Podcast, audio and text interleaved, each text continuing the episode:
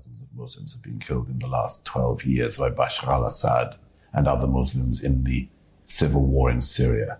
There's no one on the streets of Sydney or Melbourne. There's no one on the streets of London.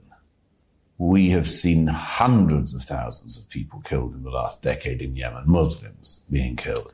There's no one on the streets of Melbourne. Nobody is standing outside the Sydney Opera House calling gas the Hutu or ga- gas the Houthi, ga- gas the Shia, gas the. Nobody's marching for the dead Muslims in Yemen. Their co-religionists, we're always told about, care so much about their co-religionists, don't give a damn about their co-religionists. They really don't. Muslims do not love other Muslims. They have no love.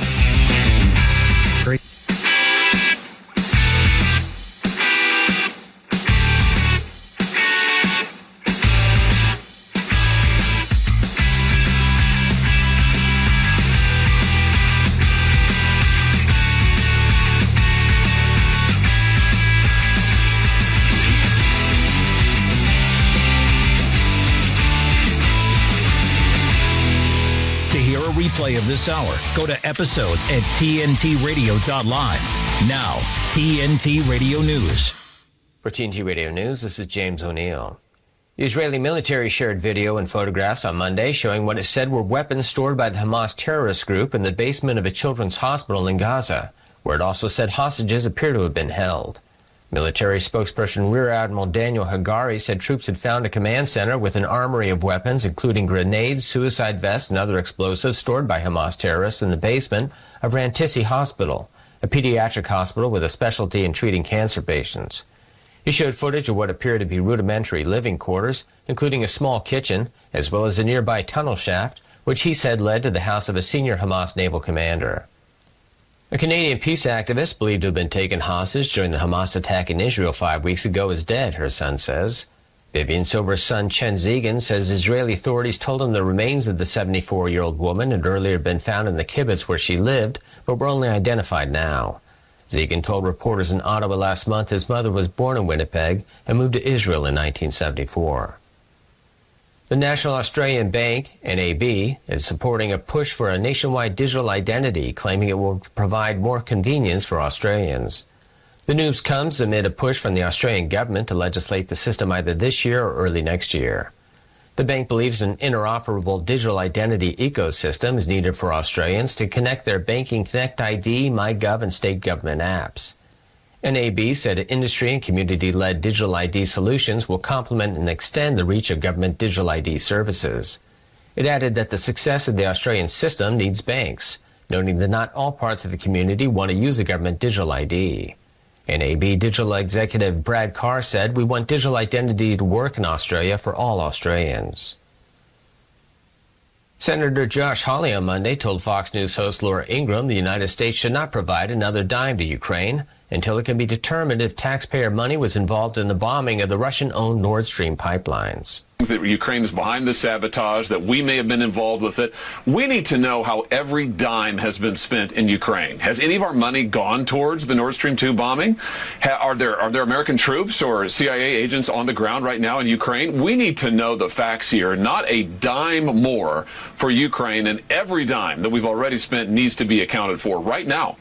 The White House is planning to kill Russia's Arctic Liquid Natural Gas 2 energy project, according to U.S. Assistant Secretary of State for Energy Resources Geoffrey Pyatt, who told a Senate Foreign Relations Committee hearing on U.S. national security interests in Ukraine that new sanctions leveled against the Arctic LNG 2 is aimed at killing that project, claiming it has been set up with the aim of turning Russia into the world's largest liquid natural gas exporter. Here with more is TNT Radio's Patrick Henningsen.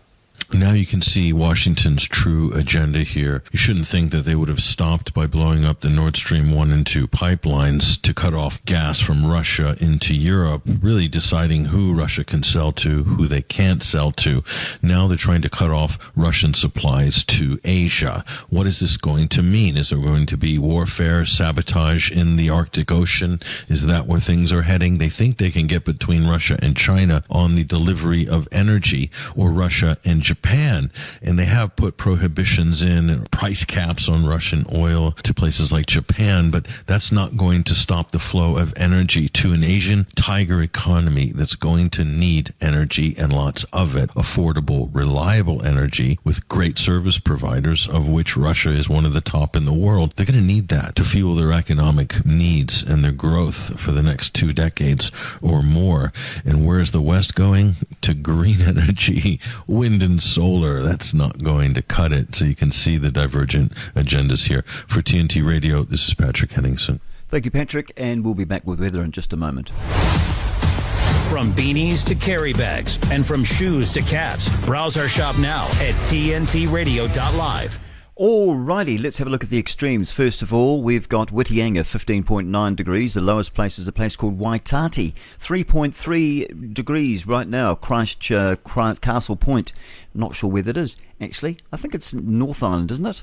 Isn't it just yeah just out of Wellington isn't it? Up around there somewhere around there. 69 blowing through there a little bit. 69 kilometres of wind through there and Kaitaia Airport has 0.4 millimetres of rain. The short forecast for northern to Taranaki including the Coromandel the Bay of Plenty Taupo and Taumarunui you've got showers today becoming isolated in the morning and then clearing later. For Gisborne to Wairarapa also for Wellington fine weather for you. Wanganui Taihape uh, Horowhenua Kapiti Coast partly cloudy with isolated showers clearing this morning. For Marlborough and Nelson, fine and then high cloud. Buller to Fiordland, partly cloudy with showers. Clearing to fine in Westland this afternoon and Buller in the evening. For Canterbury, cloud with isolated showers. Otago, Southland, partly cloudy with isolated showers about the coast. Spreading elsewhere for a time this afternoon and then clearing in the evening. For the Chatham Islands, periods of cloud and uh, a few showers around about midday. We'll be back with some news for you at five past five. And you're telling me that a guy that has women throwing themselves at him 24 7 had to rape somebody? That doesn't make sense to me. Well, I don't think. women coming no, out I don't think. I don't think you can make the leap that that couldn't happen. I didn't say it couldn't. I'd say it's very unlikely. Like, is Elon Musk, is he going to rob a bank? Probably not. I think it's certainly less likely, but he could do it. Why should your right to freedom of speech trump a trans person's right not to be offended? because in order to be able to think, you have to risk being offensive. I mean, look at the conversation we're having right now. You know, like you're certainly willing to risk offending me in the pursuit of truth. Why should you have the right to do that? It's been rather uncomfortable. Well, I'm, I'm very glad I put you on the spot. No, but you get my point. It's like you're you're doing what you should do, which is digging a bit to see what the hell's going on. So and that is you- what you should do. But you're you exercising think- your freedom of speech to certainly risk offending me. And that's fine. I think more power to you as far as I'm concerned. You haven't sat there and I'm just trying. I'm just trying to work that out. I mean, Ha, gotcha. you have got me. You have got me. I'm trying to work that through in time. my head. Yeah, yeah. It took a while. It took a Did while. take a did, while. yeah. Took a while. Yeah, seven minutes You have voluntary. five. co- You have voluntarily. Yeah, yeah. Okay, seven minutes past five. Good morning. Welcome to the Liberty NZ uh, breakfast with me, Grant Edwards. We're over at Radio New Zealand right now, and the mystery of the man who reported his own murder. Uh, very few people report their own murder, but that's exactly what Dave Davin did as he lay dying in hospital. Good grief, that is some story. I tell you what. Uh, also, Luxon, Peters, and Seymour to finally meet at last. Uh, that's the plan anyway. Uh, it was a bit a bit of risky business to assume that Peters was where he was these days, according to ACT leader David Seymour.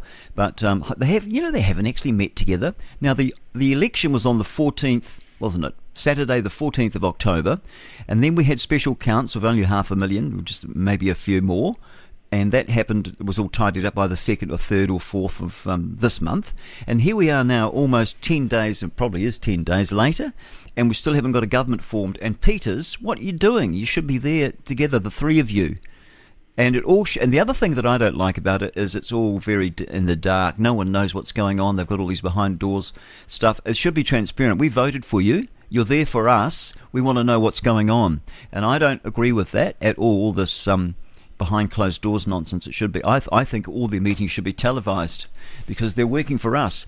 Anyway, uh, now we've got this researcher Um, he is a, this this fellow is a disinformationist researcher, and uh, they are probably one of the greatest disinformationists, if you ask me. Anyway, wrong on many levels, according to a researcher. He criticises the University of Auckland's silencing of Siouxsie Wiles. They told her to shut up and start teaching instead of uh, doing a side hustle with the government, getting paid through the back door, I suppose, getting backhanders from the communists to um, spread misinformation about a uh, fake a fake jab and uh, a fake virus, and um, you know the whole the whole country disliked you, but there was never any violence towards you. It was just rubbish, you know. And and they had uh, was one one guy I think who runs the what is it now? It's called the um, Nuremberg 2 trial, and that's fair enough. But you know, he's a very, uh, very mild mannered person. I think it's Dan, somebody can't remember his last name, and very mild mannered. But what they've basically done on this website is they've put all the people up that they believe are responsible for the killing and uh, maiming of New Zealanders with the um, the COVID uh, the pandemic and all the fake jabs that they were putting into people that didn't work. All of the stuff they said that it was going to do, and Siouxsie Wiles was one of them up there, the pink-haired beach whale, as John Ansell calls her, and she's called the beach whale because when she told everybody else to go and stay at home, to stay home, she was out there on the daughter uh, on sorry out there on the beach with the daughter, sunning herself like a beach whale at one of the beaches in Auckland. Uh, so she's a hypocrite and uh, she's got this pink head, and so he calls her the pink-haired beach whale, and she is huge. She could really do with um, uh, losing a few, quite a few kgs. I, I would say decades of them. anyway, so this fellow, um, he he basically that he's saying that the Auckland University they didn't deem uh, it, that it was such a big risk for her. And it wasn't a risk. Nothing ever happened to her. All she got was a whole lot of people disliking her because she's a silly cow. Anyway, now we're now looking at what happened yesterday in Christchurch. We had the big the big day. Fascinators, you know what they are? Fascinators. They're those things that women wear, usually women, or probably trans, trannies would wear them as well, transvestites. They are little things that you put women put on their head to go to um, you know things like the races, and um, you know there's some of them here look quite lovely. Fascinators, heels, and colourful suits. De rigueur at the Christchurch Cup. That was yesterday. Flash fashion was out in force in Christchurch yesterday with 13,000 people. They headed to Addington Raceway for the biggest harnessing racing event in New Zealand. That was the uh, IRT, New Zealand Trotting Cup Day and uh, looking at those photographs of these overweight women, unbelievable. Just uh, they're obese. There's one on the left. I'm looking at a photograph here, and the colours just seem ridiculous. Just all these colours. It's just I don't know. And then the men. Some of the men are dressed like they look like court jesters. I mean, it's just un- unbelievably bad taste. When you consider how they look in Melbourne, um, how people look in the United Kingdom when they go to the races, we just look like court jesters here and big fat overweight women. What is wrong with you? Can't you just lay off the cakes? I mean, there's one on the left there. She doesn't look too bad. She's still pretty plump, and uh, they're all they're actually all obese. And I, I, I, what's wrong with us? We're eating far too many carbohydrates. It makes you dumb and stupid dumb and stupid, well, same thing, isn't it? Makes you stupid and fat, according to Jordan Peterson, and that's that's why. And they want to fill us up with this stuff. They want us dumb and fat. They want us to die early, and that's what's going to happen to you if you just carry on, just filling your filling your guts full of just uh, terrible peasant food. Really, rice, peasant food. That's what it is. Potatoes. You know, you can survive on it, but you're not going to do well on it. Potatoes, just, it's all peasant food. Pasta, you know, it's just it's just designed to make you feel like you've had a meal. In actual fact, there's no real proper nutrients in it. Anyway, nothing really any good. It'll sustain life, but it, you won't be healthy. You need meat, girls and boys. Meat is what you want. You need protein in you. That's the racing fuel for human beings. 13 minutes past five. Back in a moment with some more news from me, Grunter here at Liberty NZ Breakfast. I'm six foot. If I go up against a six foot guy and I play basketball with him, he's going to body me. And what even, happens even if, I go up against you? Even, even, Hold on. Body me. Even, even, even, even if I have years more of training. And so it's like you're taking away the little opportunity that we're given and we all work so hard for, and you're just giving it back to biological guys. It's like this will be the end of women's sports. That's right, that's right, that's Pearl. Okay, students are not testing for COVID, they're turning up sick. According to this is for the NCEA exams, that's the dumb, dumb exams anyway, should be Cambridge, much more difficult. NCEA, so that's the exam for dummies. And what do they say here? It says that um, we've got uh, some students with COVID 19 are still turning up. How do they know they've got COVID 19? What a load of rubbish. Auckland Secondary Principals Association President and Orewa College Principal Greg Pearce, he told Checkpoint's Lisa Owen last night that he'd noticed more students wearing masks in the run up to the NCEA exams. That's because they're stupid, wearing masks. If they had read the Cochrane report instead of watching television or all the ads that had come across their, their uh, laptops and their phones, uh, they'd know that masks do not work. All they do is just, um, you just basically just coughing up and breathing up dead cells, and then you've got it, and then that's what's making you crook. So, um, yep, masks do not work. You need fresh air, fresh air, and, the, and that's what you what you need. And there is no viruses. And if you want to know more about that, you go to uh, Sam Bailey, drsambailey.com, or you get over to Odysee and look out for Sam Bailey, B A I L E Y. Viruses, there's no evidential foundation for them.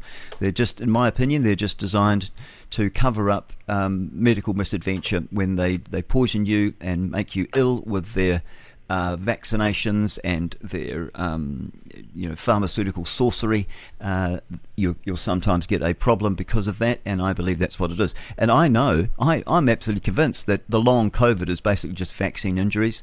And if you go to New Zealand doctors speaking out with science, they're coming to that conclusion as well. They're becoming very I wouldn't say militant, but they're being very strong. And today also is the day we might just whip across to them because it's a very important day today. It's the red something day. Oh well, I'll get to it in a minute because I've now I can't find it. I've got so much open here. Honestly, it's a wonder the old computer can can actually manage it all. 16 minutes past five, and we're still at News Hub, and we're looking at the um, silly students wearing masks. But um, but most people, you know, can't be bothered with it all. Basically, the that's the that's the um, the nuts and bolts of it. They just they don't want to know about this COVID rubbish. They don't believe the government anymore. They don't believe the advertising. They're just getting on with their life. They're sick to death of it all. Sick to death of the lockdowns. And I think if they tried that stunt again, they'd be, uh, they'd, they'd, they'd, have a lot more resistance because a lot more people have woken up. Now, also, there's um, the Auckland to Northland, the Brynderwyn Hills. There's, there's really there's really a big problem there on State Highway 1. They're going to be closing it. Oh, of course, right, uh, right around Christmas time, they're going to be closing it to repair some of the cyclone damage. Why don't they wait till after Christmas? That's what I'd like to know. It is important that, and I actually think they need to look at an alternative route, actually, because it's always, it's always slipping, isn't it? Has been for years. It's a dumb idea, if you ask me, to go up over the top of those hills. They should have gone round the side of it. They could have put a nice motorway around there. But it's not a bad bad trip for light traffic to go either side. You can go around the coast. Um, where do you go? Sort of um, through Waipu, and uh, then you head up, head south rather from Waipu. If you well coming north, you'd come up through Mangawai, wouldn't you? Yeah, and go that way, and that's not too bad. Or you could go Highway 14, go uh, Dargaville, and come up through the hospital into Whangarei. That's not so nice, uh, but it's you know it's different. It's all different, but it is a bit of a problem for for um, for businesses, you know, that are up here, and so you know something needs to be done about that. But they're going to be closing it on and off uh, right through the summer, so that's nice, isn't it? Okay, now we're over in. I think that's just about. Oh, vandalism. No, better talk about this. Oh, by the way, we've also got We'll talk about that mystery, um, that man that was poisoned as well. And he was poisoned. It was murder. They put paraquat in his port. He likes port, and he's a fantastic guy, apparently. He's a Northland farmer. His name's Dave Davin. We'll talk about that in a moment. Um, but Israeli forces are outside the Al Shifa ho- um, hospital in Gaza, and they offer to send in incubators. But of course, the the um, the, the, the, terrorists put a stop to that, and because they've got all their bullets and you know all their um, what do you call it? All their they're firing from the hospitals. They keep all their supplies in there. Israel, it's a it's very difficult for them, but they're very good at it, and they do the best. And they're not carpet bombing. That's all just propaganda from the West uh, for people that love Muslim terrorists. It's just ridiculous. Now, we've had a bit of vandalism going on on buildings over the, the last few days. A pro, a pro uh, actually terrorist group, this is what I would call them, they call themselves pro Palestinian group, but they're really just pro Hamas, aren't they? And it's not just Hamas that's um, doing all the killing and, and, and breathing fire and hate towards the Jews in the Middle East, in fact, all over the world, they are pretty much just Muslim terrorists, really. There's, there's jihadi groups, there's all sorts happening there in the Gaza Strip. It's just a seething pot of hatred, really. And even the kids at school, they learn to hate the Jews. And the textbooks, according to um, Nonie Darwish, whose father was a terrorist, he was shot and killed by the uh, by the Israeli uh, IDF uh, years ago. But she is pro-Israel. Uh, because she realizes that it is just a death cult. And uh, so many people that have come out of that uh, terrible death cult have become Christians. They speak very, they speak strongly against it, and they know that it's basically just brainwashing. Uh, really, it's the worst kind of brainwashing you could have. I mean, we go on about places like Gloriavale here in New Zealand, you know, they try and make out that that's brainwashing, but really the brainwashing that's going on in Gaza of children, they learn to hate from a very young age. Anyway, the, a group called Tamaki for Palestine has claimed responsibility for splashing uh, buildings with red paint and tagging them with words ceasefire now. They said, said the paint represented thousands of Palestinian men, women, and children killed by Israel over the past 37 days and before but locals and Jewish representatives said the act was pointless and went too far. It will change nothing, said one man, creates damage, a bit of fun for the people who did it, no change at all. Want to help the people in Gaza? Go there and help them. That's what he says. Another person says, I get that people are upset about what's going on. One woman said that I, I don't know what benefit the vandalism is going to have uh, to have to to do whatever vandalism is going to have to have to, them that sometimes people they quote people and they can't really string a sentence together. But John Minto, now he's hated Jews for all of his life, pretty much. Uh, he's been doing this for decades. He's a leftist, um, stayed at university far too long. John Minto, um, I can remember my father-in-law didn't like him. is one good thing. Uh, John Minto, National Chair for Palestine Solidarity Network Aotearoa. Just listen to it. It's just so leftist. Since when did we become Aotearoa, John? When was the referendum on that one? He said that it was an effective way. Listen to this. He's actually inciting it. He says it's an effective way to, to splash paint on buildings into to uh, vandalize buildings to get the point across. That's what he says. In terms of a genocidal slaughter of civilians in Gaza, which is happening at the moment, it is a minor inconvenience compared to the suffering over there, according to Minto. You maniac. Uh, his group had no involvement in the vandalism, yes, but you're encouraging it. You may as well, because what you are, you're a spokesperson. Words, words are powerful, John and you've just you've just uh, basically inciting more people to do even more damage. But he said that he fully understood the motivation behind the Tamaki for Palestine doing it. So he, although his group wasn't involved in it, he understands it. So he's supporting them. He said, "I applaud the people for trying to raise the issue in a way that says we must." value Palestinian lives as much as we value any other lives. Uh, so what you're really doing is, if there's a if there is a halt to the um, ceasefire, there was a ceasefire, John. It was on the sixth of October, and Hamas and the others broke it. The terrorists broke it and and slaughtered 1,200 civ- uh, civilians, and I think there was about nearly 300, 260 or something soldiers that were killed, and they took away 240 roughly uh, people, kidnapped them and took them back, dragged them back to Gaza so no mention of that. Never any mention of that. The, these half-wits. Uh, anyway, he applauds these people that are doing this. So people that are vandalising buildings. So you should be taken in for questioning and locked up and, st- and stand trial because you are a ringleader. The New Zealand government had not outwardly condemned Israeli actions, something Minto criticised. He said that it was a big issue uh, that a few spla- what did he say? He said that it, it was a bigger issue than a few splashes of red paint. It's more than just a few splashes of red paint, you maniac. They've, they've done thousands of dollars worth of damage splashing their red paint, and goodness knows if it's oil paint, that's going to be difficult to get off. And uh, why couldn't they just use tomato sauce or something? why did they have to use paint? Because they wanted to cause damage. They are vandals. And um, what we should be talking about is why the US and why New Zealand re- are remaining silent in the face of genocide. It's certainly not genocide. It's uh, strategic, taking out them, these people, these terrorists who attack them first. And um, so, anyway, spokesman for New Zealand Jewish Council, Juliet Moses, she thought vandalism simply went too far. I agree with her. She said it's certainly disturbing.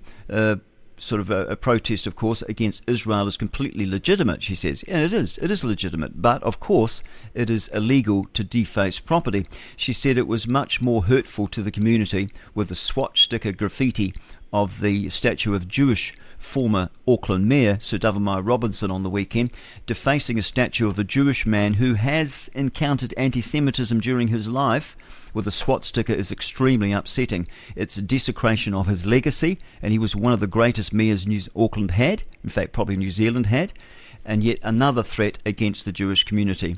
Moses said someone needed to speak out about this kind of hurtful message that were being spread during the uh, Gaza conflict. There really needs to be someone who says very strongly that protest is fine, but threats and incitement like the ones John Minto is doing, uh, and this kind of escalating civil unrest is not okay. Tony Khan, he's in my group president of the New Zealand Friends of Israel. That's the group that I'm involved in. And he said, Tony's a great guy. He's Asian, actually, an Asian Jew. He supports the freedom of speech, of course, as we all do. But vandalism and hate speech, well, I'm not so sure about that hate speech. I think all speech should be free speech. Nothing wrong with hate speech, mate.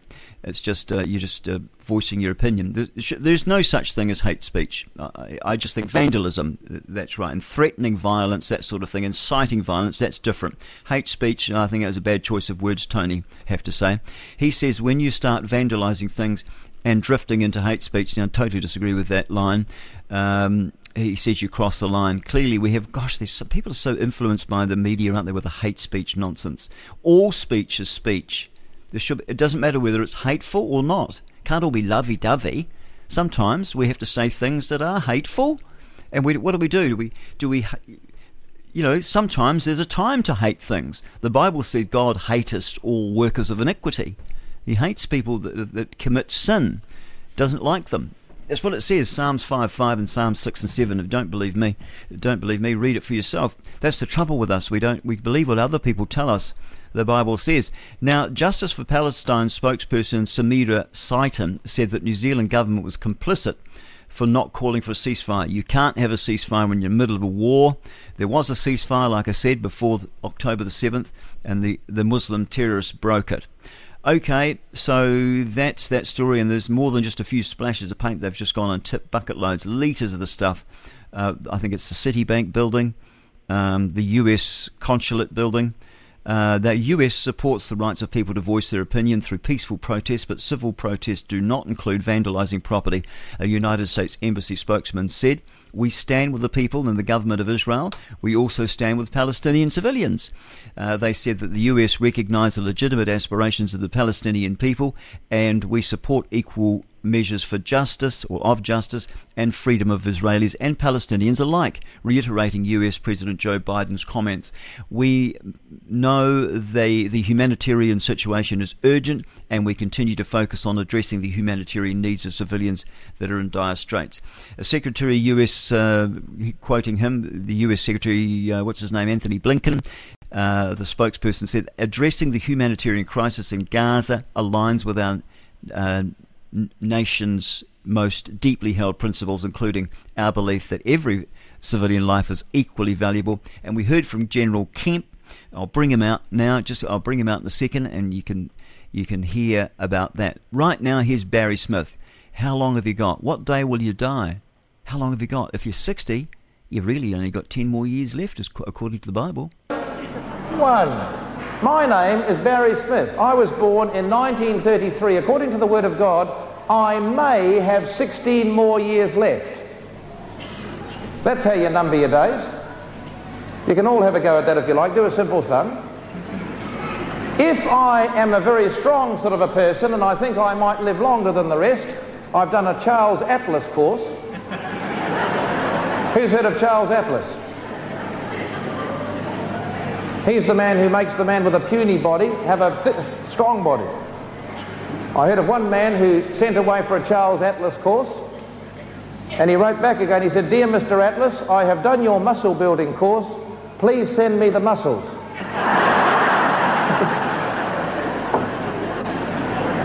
If you think you're extra strong because you're training and doing a bit of extra work on the old body, let's have a look. You might make it a bit further. We'll put 54 from here. And we go a little bit more from 80 altogether. 4 from 10, 6, a payback, and 6 from 8, 2. You might have 26 years, but you don't know. You don't know. A little boy said to his mother, How old are people when they die? And mum said, Go to the graveyard, son, and take a piece of string and measure the graves. And when you get a different length for a grave, put a knot in the string. And when the boy came back, the string was full of knots. And he said, Mum, I have found the graves are all different lengths. There are small graves, there are middle-sized graves, there are big graves, and that's why the Bible says, number our days and apply our hearts unto wisdom, and the fear of the Lord is the beginning of wisdom. Why do you think you're in this meeting this morning? By the grace of God. Some of you didn't want to come this morning. You were dragged out of bed kicking and struggling.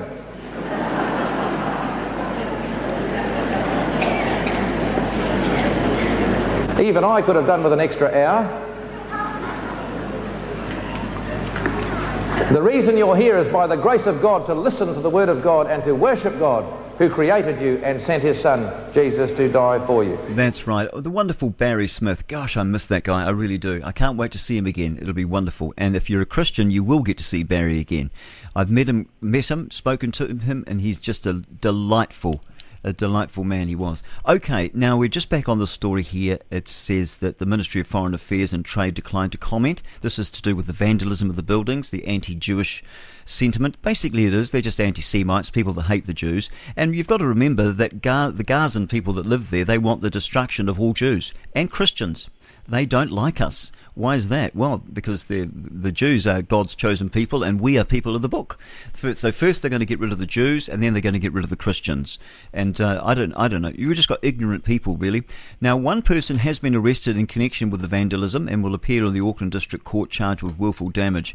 So Tamaki for Palestine declined any further comment, according to Radio New Zealand. So let's just hear, shall we, just how good the Israeli Defence Force is in dealing with.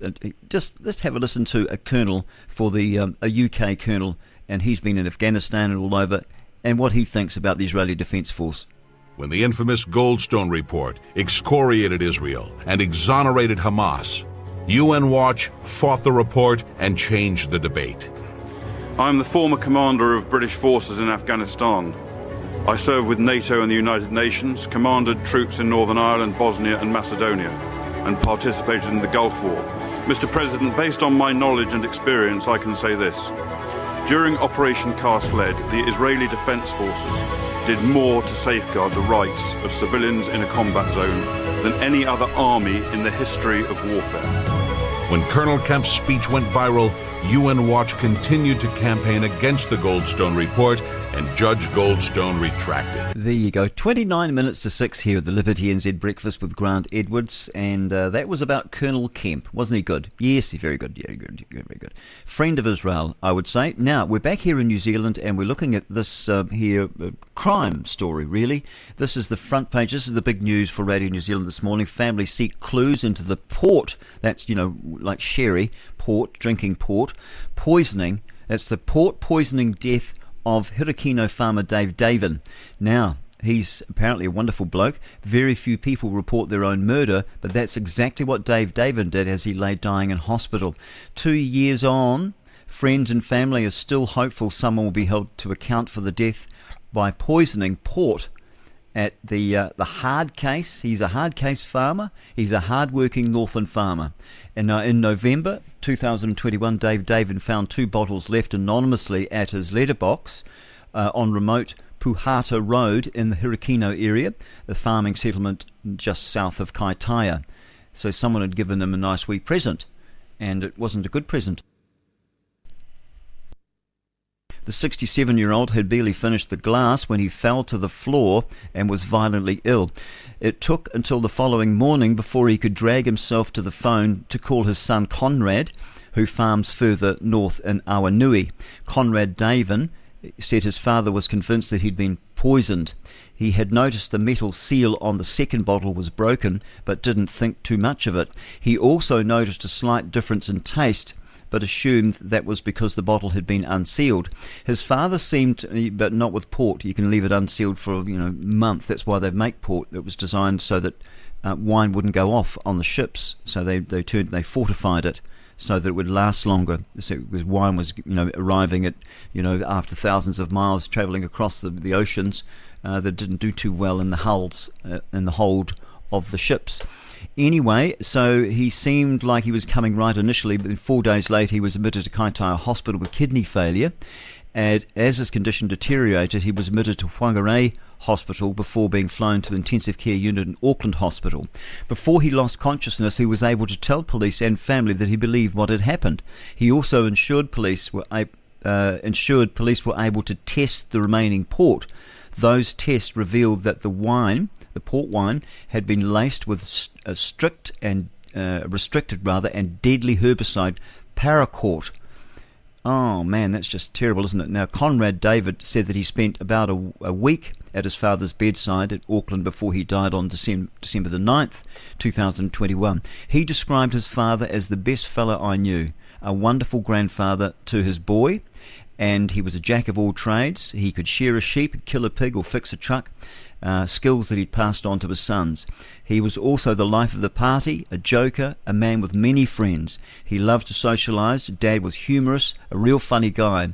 And if you went to a party, you'd hear my dad. He was loud. He always had some everybody laughing, and he was the life of the party. It wasn't the same without Dave Davin there.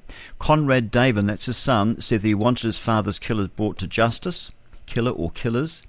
Uh, you can't go around doing things like this to people. I just want someone held accountable. And I think it's very strange that you know they haven't gone a bit further. His brother Grant David, this is um, the yeah the brother.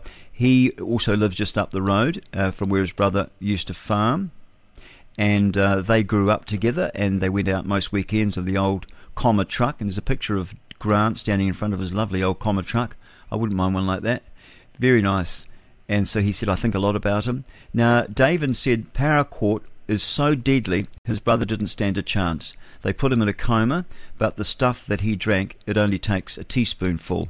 It attacks every organ in your body, so they didn't have much hope for him. Whoever did it knew what they were doing, and it's restricted. Whoever did this knew that port was Dave Davin's favourite tipple, that's just sort of like a slang word for drink. I don't know if you use that overseas, but we do here. And it was um, it was proof, according to the family, the murderer knew him well. In December last year, around the time of the first anniversary of the death, friends and family pulled together fifty thousand dollars for a reward for information leading to the, a conviction. No one has tried to claim it yet, and um, a close friend, Brent Evans, he was a city boy learning the ropes on the the farm in Herekino, and when he met Dave Davin, I really miss him. He said he was a good mate, and uh, we stayed in touch when we went our separate ways. He was a joker. He was always uh, had a nickname for everyone, and so they go on there. It's all very good. While it was disappointing, the reward so far has not led to an arrest. Evans said that he had taken heart from the recent uh, trial of David Benbow in Christchurch. In that case, police managed to secure a conviction for a murder six years earlier with no body, only circumstantial evidence. So people seem almost to regard it as just another death, but it's murder. That's what you've got to keep reminding yourself. Um, it is underhanded, well thought out, sneaky, and a low life, serious crime. The intent to kill. Uh, it's hard to believe that someone would do this but they're just walking around out there living the life of Riley while uh, they've got I think they've got away with it. Anyone with information about Dave Davin's death up in Northland should contact the Northland Police by calling um, zero one zero five Crime Stoppers anonymously. Uh, yeah, wow, we that's just like who would do that? Who would do that? Poison the guy. Usually poison. I don't know. Is that a female thing? I mean, you've got to be, you've really, you've got to be asking, was he married? I mean, I can't believe that no one's been brought in, brought in. You know, is he is he divorced? You know, usually they look for family, don't they, first? So I'm kind of surprised. But it'd be nice. It'd be nice if the if the um, whoever's doing this report, who was it now, who wrote this one? I don't know if they're going to put their name on it. Let's have a look. Uh, Peter de Graaf. It would be nice if we could hear from the police what they say, how they're going with their lines of inquiry that would be nice, wouldn't it? Yeah, 22, 27, is it? 22, 22 minutes to 6. And uh, we'll bring you some TNT radio news at 6. So that's the big story there at Radio New Zealand. We'll be back with Newshub in just a moment. Binary. Lots of women can't get pregnant either. Yeah, but they're still of the nature to get pregnant. The only but reason they can't get pregnant. Yes, but they- truth matters, right? it, it does. That's what I'm trying to explain to you. Truth matters, and they can't get pregnant. That's the truth. So how are they still women? because they are for for this for the same reason for the for the same reason that I that I can rightly say that human beings have two legs. And if a person is born with only one leg, that doesn't call into question the statement that human beings have two legs, okay? A person being born with one leg doesn't mean that now legs are on a spectrum and we can't say we can't say anything at all about how many legs a person has. Who knows? They could have, they could be a centipede. You know, they could have a, they could have a hundred legs. No, we know human beings have two legs. If a human is born without two legs, something went wrong. They were supposed. Yeah, they were supposed to have two legs. Okay.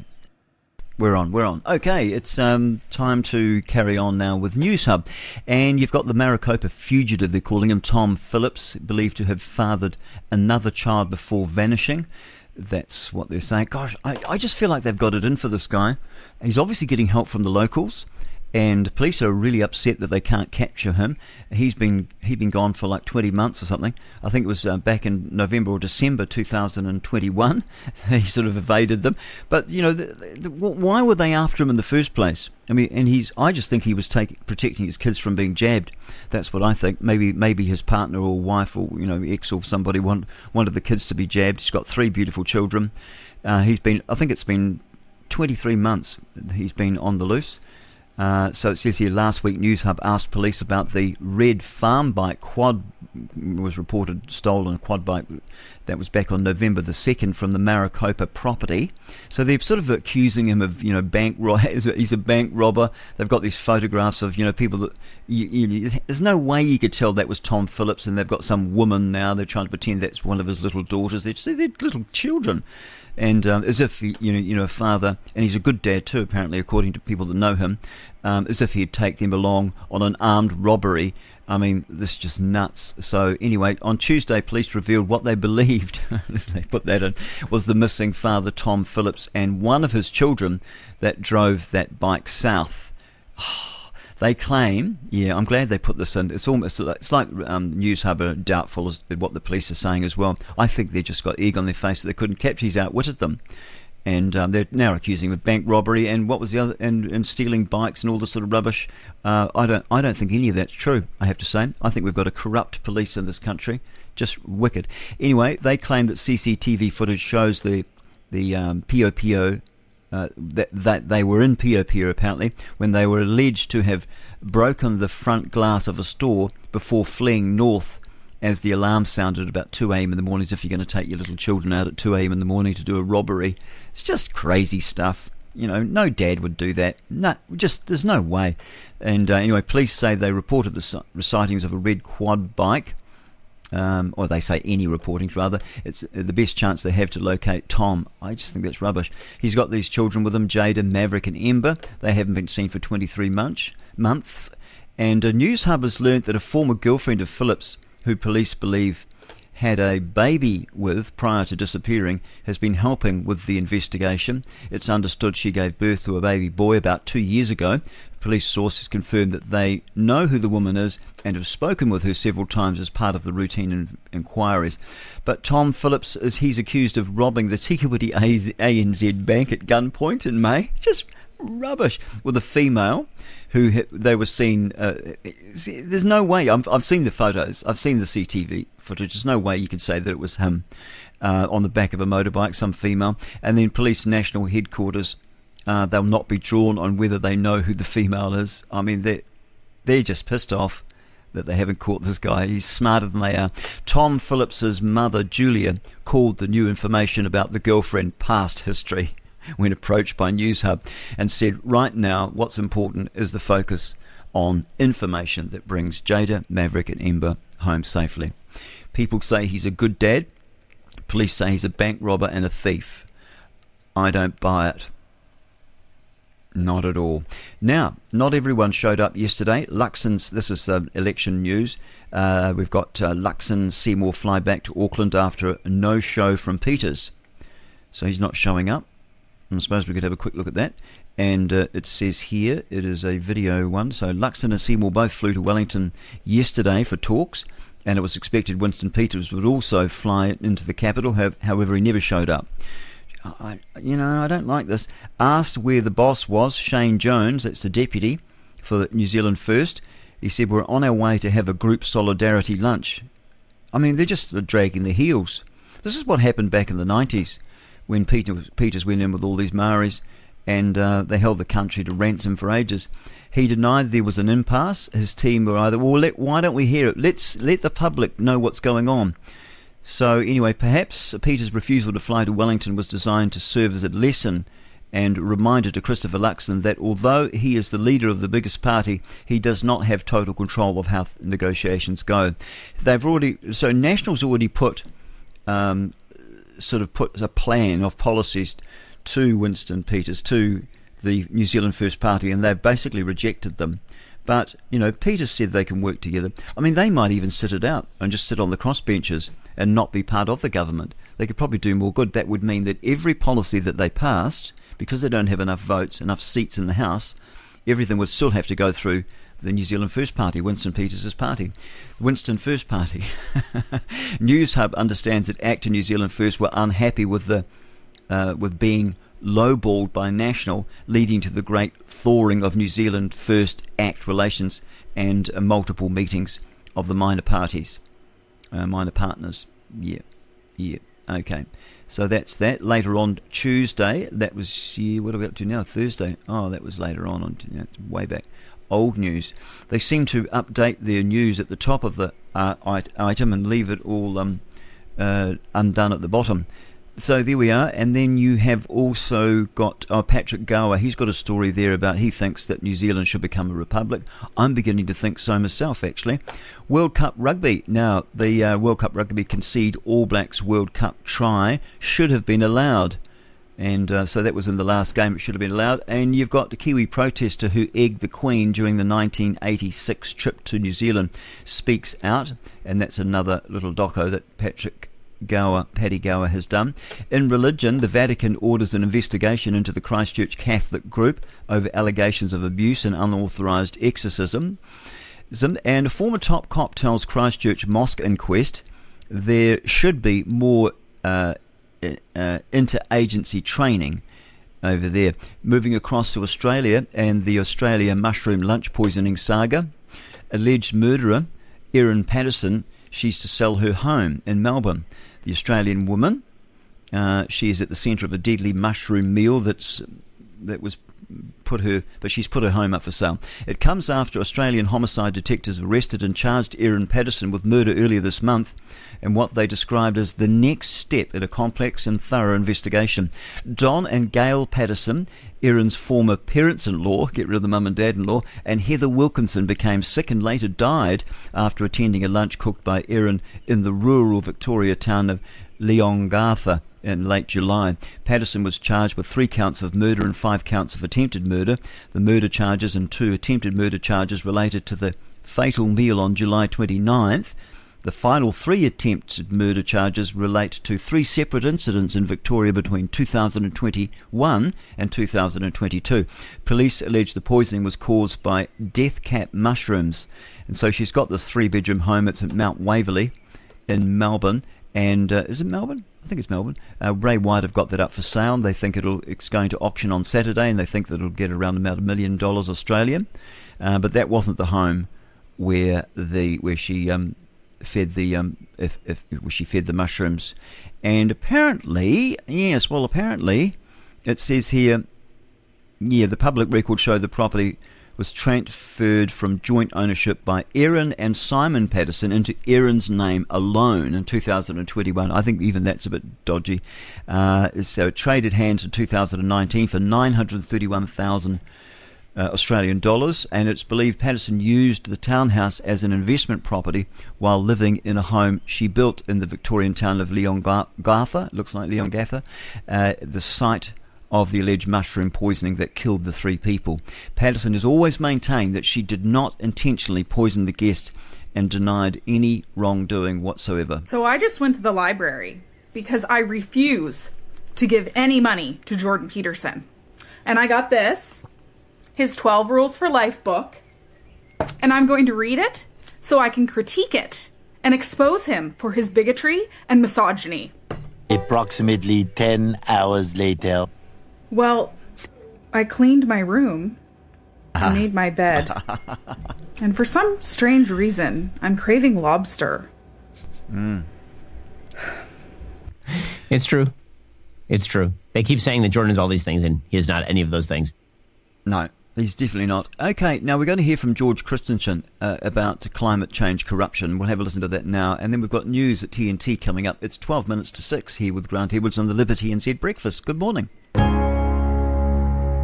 Rise to paint a picture of climate change, a picture where Camden, just to the southwest of. Oh, actually, that's really boring. I won't play that. I've got something better here for you that I want I want you to hear, but I can't can't, can't find it. Where's it gone? Oh, okay. Oh, what's that? What's the story there, mate? Um, yeah, I had a bit of a hiccup this morning. Lost quite a bit of stuff, but I do have something here. I it's yeah, I've got something from Douglas Murray.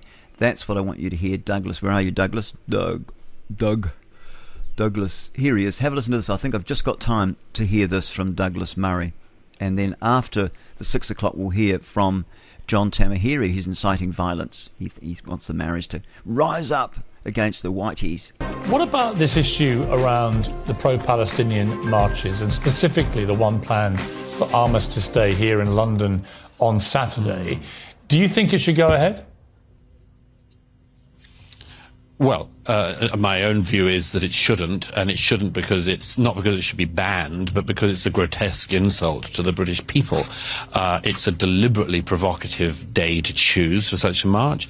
It's a deliberately provocative march. As the Telegraph showed just yesterday, around half of the organisers of the march are themselves linked with Hamas, uh, which isn't at all surprising. We have Hamas commanders, after all, who live in London very safely, often on welfare.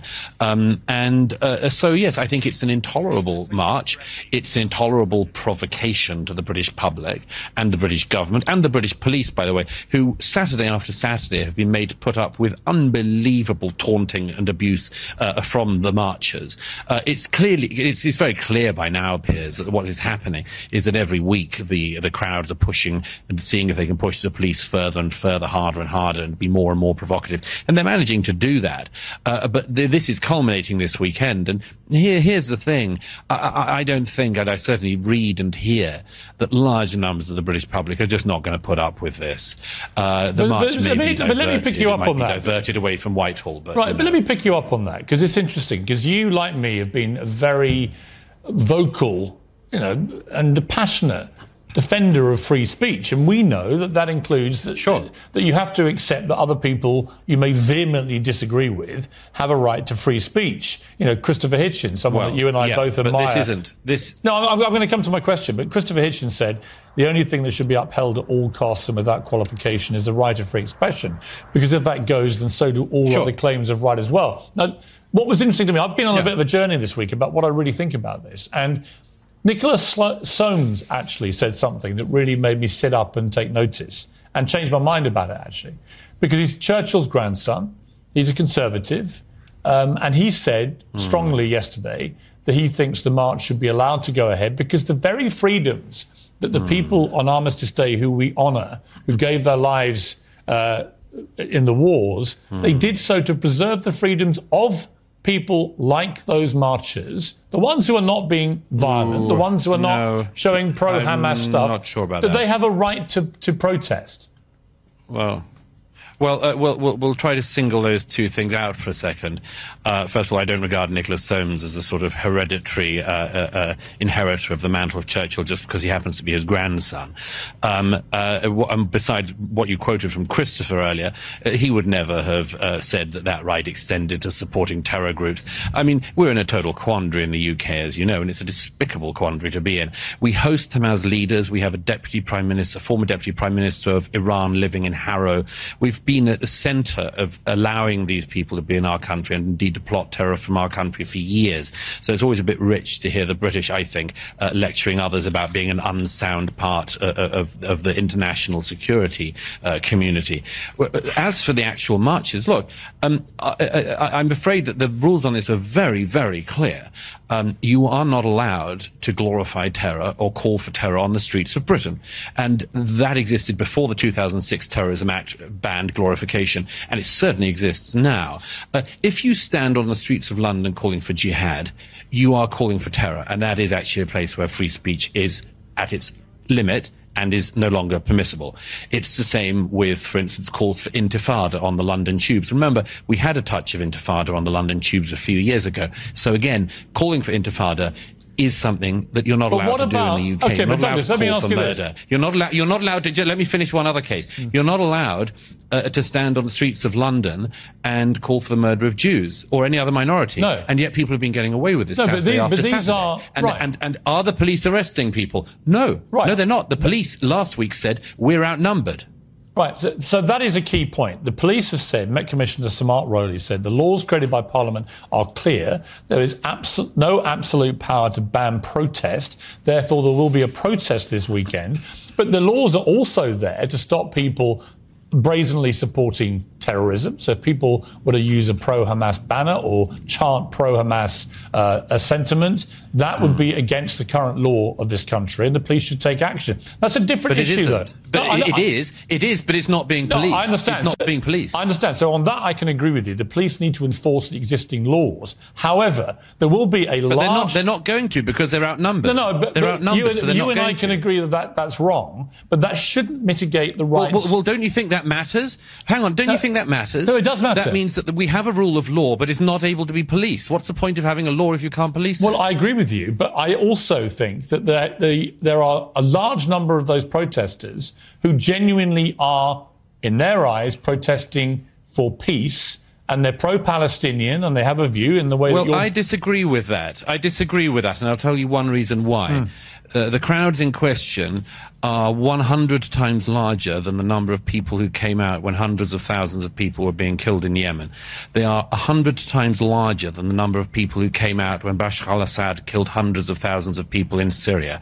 Seems to me that the people in question only care if one side in the particular conflict happens to involve the Israelis. But they they're get allowed to. very excited. But they're indeed. allowed to. So I don't. Well, they're allowed to absolutely, and and and we can make judgments about them. Hmm. But I would not presume by any means that what you're talking about are pro-peace people. They're anti-Israeli. That's it. Well, but they're allowed to be anti-Israeli. I think that's the point. They're not Sure, allowed. they're allowed to be anti. If, if you're allowed to be, in that case, I suppose we have to allow people to be anti-other nations as well. I mean, Britain was founded at the same. ye- Uh, sorry, Israel, sorry, was founded in the same year within the year of Pakistan. Maybe we should allow large protests of uh, hundreds of thousands of people to go around the streets of uh, London protesting that Pakistan doesn't have a right to exist or a right to defend itself. Well, I Maybe don't- we should I don't allow think this. I don't a- think it's a good a good precedent I don't think, whatsoever. well, hang on. I don't think you have a right to say that Israel doesn't exist. If you want the extermination of all people in Israel, Well- that is that is a criminal offence. However, if you are literally, as I said, Well, it doesn't seem to be a criminal offence, Piers. It doesn't No, no, seem but to be a criminal. But you and I offence. can agree repeat- on that. I I- I'm not disagreeing we're with you clearly in a position. We're clearly in a position where they're not policing the law. No, I understand. Otherwise, we wouldn't have all of these videos of people inciting violence on the streets. But Douglas, you and I can agree that the police need to enforce existing law. I, I don't. There's no dispute between us on that, and they should be doing that a lot more. But we also, I think, have to surely look at the people who are genuinely there in a non-violent manner, of which there are many. These are massive protests. I think back to the protests, for example, against Donald Trump when he came to London, against America because he was the president. We allowed that to happen. I didn't necessarily agree with Sure. them, but we allowed them to happen. You know, I remember Madonna saying we should blow up the White House, a, a woman's march in Washington. That happened, and people accepted that. Well, Um, yeah, but yeah, but here's here's a, here's a very important point on that, Piers. Uh, Madonna almost certainly, so far as I know, has no military capability behind her. So when Madonna says, I'd like to blow up the White House, it's a piece of stupid rhetoric uh, from a pop star. Um, when you've just had the largest massacre of Jews since the Holocaust and you have Hamas supporters and others marching through London calling for it to happen again, that does matter because there is a capability. So there is a difference, isn't there? Well, there is, but I don't think that all of these protesters are Right. pro-Hamas. And the difference, the difference Yeah, is I- I whether think or not you making- have a large artillery behind Yeah, but you. you wouldn't. uh, You don't honestly think they're all pro-Hamas. These people. Well, I, I, I think that anyone who, for instance, chants things like "from the river to the sea" is is in fact Yes, uh, but they're not all doing that. or is criminally ignorant. Oh well, they are. I mean, there's masses of videos of them marching past Westminster Abbey last week, saying exactly that. Yeah, but they're not all uh, doing marching it. past the statue of Winston I- Churchill I've week, watched the videos, exactly- and there are Well, lots of people okay, well, here, chanting well, and some who aren't. well, here's a challenge. Okay, well, here's a challenge, Piers. If you decided to go on some kind of march, Hmm. and in week one you discovered that you had the BNP along your side calling, for instance, for the murder of all black people, would you not wonder whether or not you should go on week two? And would you not drop out by about week three? I'd have thought so. I would. That's a good question, uh, and yes, I would. But that doesn't actually. yeah, that shouldn't. right. act- so we can tell something about the marchers. Well, you can tell that you can say that you have a view. Your own opinion is they shouldn't be marching alongside these other people. However, they are still No, entitled it- in a yeah, free democratic country like ours. And look, I, I don't have absolute opinions on this. I, I just think it's a really interesting test of how far free speech goes. Well, here's and I do feel here's the uncomfortable. interesting test, if I can say Yeah, so. sure. The, the interesting test, if I can say so, Piers, is there are limits to this, in fact. You are not allowed to glorify the murder of people on the streets of Britain. You are not allowed to be a member of a prescribed terrorist group in Britain. But I return to the point I made at the start. We allow it. I repeat, we have Hamas commanders living in the UK who take welfare in the UK and use it to commit terror. Why are they not locked up? Because we have laws that we don't pursue. Yeah. We have criminal charges that we don't use. The person in particular I'm thinking of, Mohammed Sawalha, got British citizenship. You're meant to sign a form saying you're a person of good character to become a British citizen. Can you say that somebody who was a former military commander of Hamas in the West Bank is, quote, a person of good character? I'd say not. So again, like the police, like many other people, the border control in the UK doesn't enforce the law, doesn't okay, care we are going to leave that conversation with Piers Morgan and Douglas Murray until after the news from TNT Radio, coming up in just a few moments. Won't be too long. To hear a replay of this hour, go to episodes at tntradio.live. Now, TNT Radio News. For TNT Radio News, this is James O'Neill. A Ukrainian lawmaker who was formally notified this week that he was suspected of treason for allegedly cooperating with Russia's military intelligence said on Wednesday a Kiev court had ordered him detained for 60 days. Alexander Dubinsky, who is on a U.S. sanctions list, was told on Monday he was also suspected of spreading misinformation about Ukraine's political leadership. Mr. Dubinsky called the notice of suspicion fabricated and based on the absolute lies of top state officials. Meanwhile, Andrei Yermak, head of the Office of the President of Ukraine and a senior advisor to Ukrainian President Volodymyr Zelensky, told special report host Bret Baier that American taxpayers can rest easy about the use of American funds in the ongoing Russia-Ukraine conflict. Our response is that uh, American taxpayers uh, can rest easy. It's everything under control, and uh, we really have the guarantees that all findings it's absolutely using under control of the American sides, and we are working very transparency, and we need this support to win this war. Residents of the Northwest Territories are heading to the polls on November 14th, more than a month after the election was originally set to be held. The election had been scheduled for October 3rd, but was delayed because of a wildfire season that saw about 70% of the territory's population under evacuation order. Legislature members voted unanimously to delay the election during a late August session in the town of Inuvik, as the capital of Yellowknife and its roughly 20,000 residents were under an evacuation order at the time. A lion that escaped from an Italian circus has been taking well-deserved naps to recover from a Saturday night out in the seaside town of Ladispoli. This sparked panic before authorities managed to recapture him. The adult lion named Kimba escaped from the Rony Roller Circus on Saturday afternoon, was on the loose for around seven hours before he was sedated with an anesthetic dart. Footage and pictures, some taken by locals, went viral and showed the lion roaming around the town's streets, skirting houses and fences, and standing in front of a police car. Local authorities are investigating how the lion managed to get out of its mental enclosure. Venture capitalist David Sacks said on the Hills Rising podcast that Ukraine will probably have to come to the negotiating table with Russia soon. That the Ukrainian side will collapse. And I think that the Biden administration is very interested in avoiding a situation like that, a collapse like that before the election. So I think they're quite unsure what to do now. And I think you're seeing, again, administration officials uh, now speaking more honestly about the situation because they see the urgency here. Belgian Deputy Prime Minister Petra de Sutter has said that Israel should face repercussions for the massive civilian death toll from its anti-Hamas operation in Gaza. Here with more is TNT Radio's Patrick Henningsen. Now, this is one of the first times we've seen an official from a Western country or a major European country to even bring up a subject like this to threaten sanctions against Israel. So here you have the deputy PM of Belgium, and she's talking about trade restrictions, travel restrictions, and for good reason. Look at what's happening in Gaza right now. The Israeli government has been able to get away with what can only be described as a war crime. And not only that, a crime against humanity. The open bombing of civilian areas indiscriminately, using a powerful Western and U.S. backed military to carry out what can only be described, according to the former director, he resigned recently from the UN High Commission on Human Rights. He called it a textbook case of genocide. And the Belgian deputy PM is now saying that we can't look away from this. Children are being slaughtered every day, and she could be the first of many. Now, if this happens, you might see some changes in the Israeli attitude when threatened with isolation from the rest of the Western world. For TNT Radio, this is Patrick Henningsen. Thank you, Patrick. It is five minutes past six here at the Liberty NZ Breakfast. I'll be back with weather in just a moment.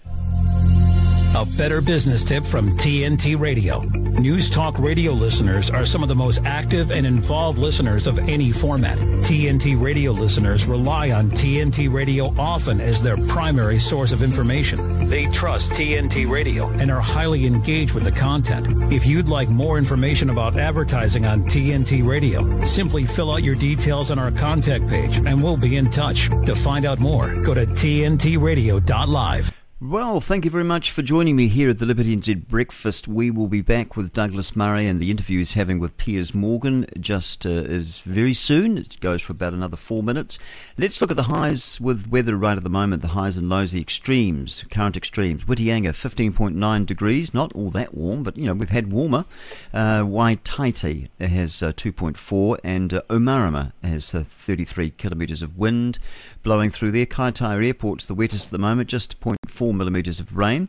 Let's go across to weatherwatch.co.nz and look and see what's just see what's happening with. Uh, the forecast for today, and we've got a front that's moving off to the northwest of the North Island this morning, and you've got showers clearing away, a weakening front, and a trough lie over the South Island, bringing cloud and a few showers. The forecast for Northland, Auckland, Waikato, and the Bay of Plenty a few morning showers and then sunny spells increasing west to southwesterly winds die out later in the day. Highs today of 20 to 22 degrees. For the western North Island, including the central North Island, morning cloud, a chance of a shower, and then sunny spells increasing. Uh, you've got to northwesterly winds as well, 16 to 19 degrees for the high. For eastern North Island, you've got to mostly sunny, Wairarapa there may be some morning cloud and then breaking away in the afternoon. Light winds tending onshore in the afternoon, 21 to 24 degrees for you. Down in Wellington, what have we got here? Well, we have got some morning lower level cloud with some southerlies, and then you've got northerlies picking up in the afternoon, and you've got cloud breaking through or breaking away, but expect some high cloud there. 19 to 20 is the high. For Marlborough and Nelson and the top of the South Island, mostly sunny, some high cloud, west to northwesterly winds, 21 to 24 degrees. Uh, Canterbury, you've got cloudy periods with a few showers, mainly Banks Peninsula and south of there. Afternoon sunny spells break through, especially north of Banks Peninsula. The Kaikoura area may be mostly sunny all day, and east to northeasterly winds with a 17 to 20 degrees is the expected high there. For the west coast, a few showers and then sunny spells increasing from the afternoon. A few showers linger in Buller. Uh, onto the evening, and then you've got showers while easing for Fiordland from afternoon. They will linger in the evening. Uh, to, you've also got uh, west to southwesterly winds. They're going to die out in the evening. 13 to 19 degrees is your expected temperature today. For Southland and Otago, a few showers for Southland, clearing late afternoon or evening. Westerlies fresh for coastal Southland. They die out later in the day. For central Otago, you have partly cloudy skies. Uh, coastal Otago may have morning sun and then a few showers develop later in the afternoon. 13 to 19 degrees. That is weather, and uh, we'll be back with Jordan Peterson with uh, Douglas Murray in just a moment. It's six minutes past six. Earlier, we spoke to David Seymour. He is making this treaty on the Mm. uh, this referendum on the treaty a, a bottom line, Yeah. basically, in, in coalition negotiations with the National Party. What's that going to do for the country? Well, see, that's the tyranny of the majority. There will be uh, significant civil unrest, and we don't, uh, and nor should any leader take us down that track. This is what James Shaw said to us this morning as well. That he's concerned there could be violence if this if this referendum is held. That, well, we, it could we've cause got no such choice. division. But we've got no choice. You see, when when you back people into a corner and, and they've got nothing else to do, they, they they have to resort to protest, right?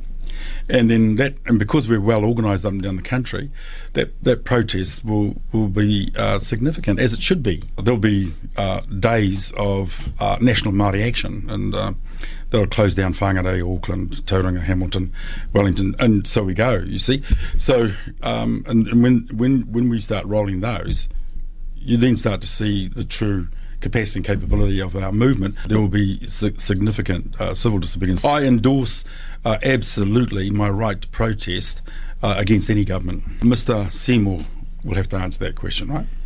That's why he's probably hiring more cops and building more prisons. John Tamihere there, and I really think it's inciting violence. And, you know, he's right when he says the tyranny of the majority, because that is true in actual fact. Without a constitution, you, the majority can be tyrannical.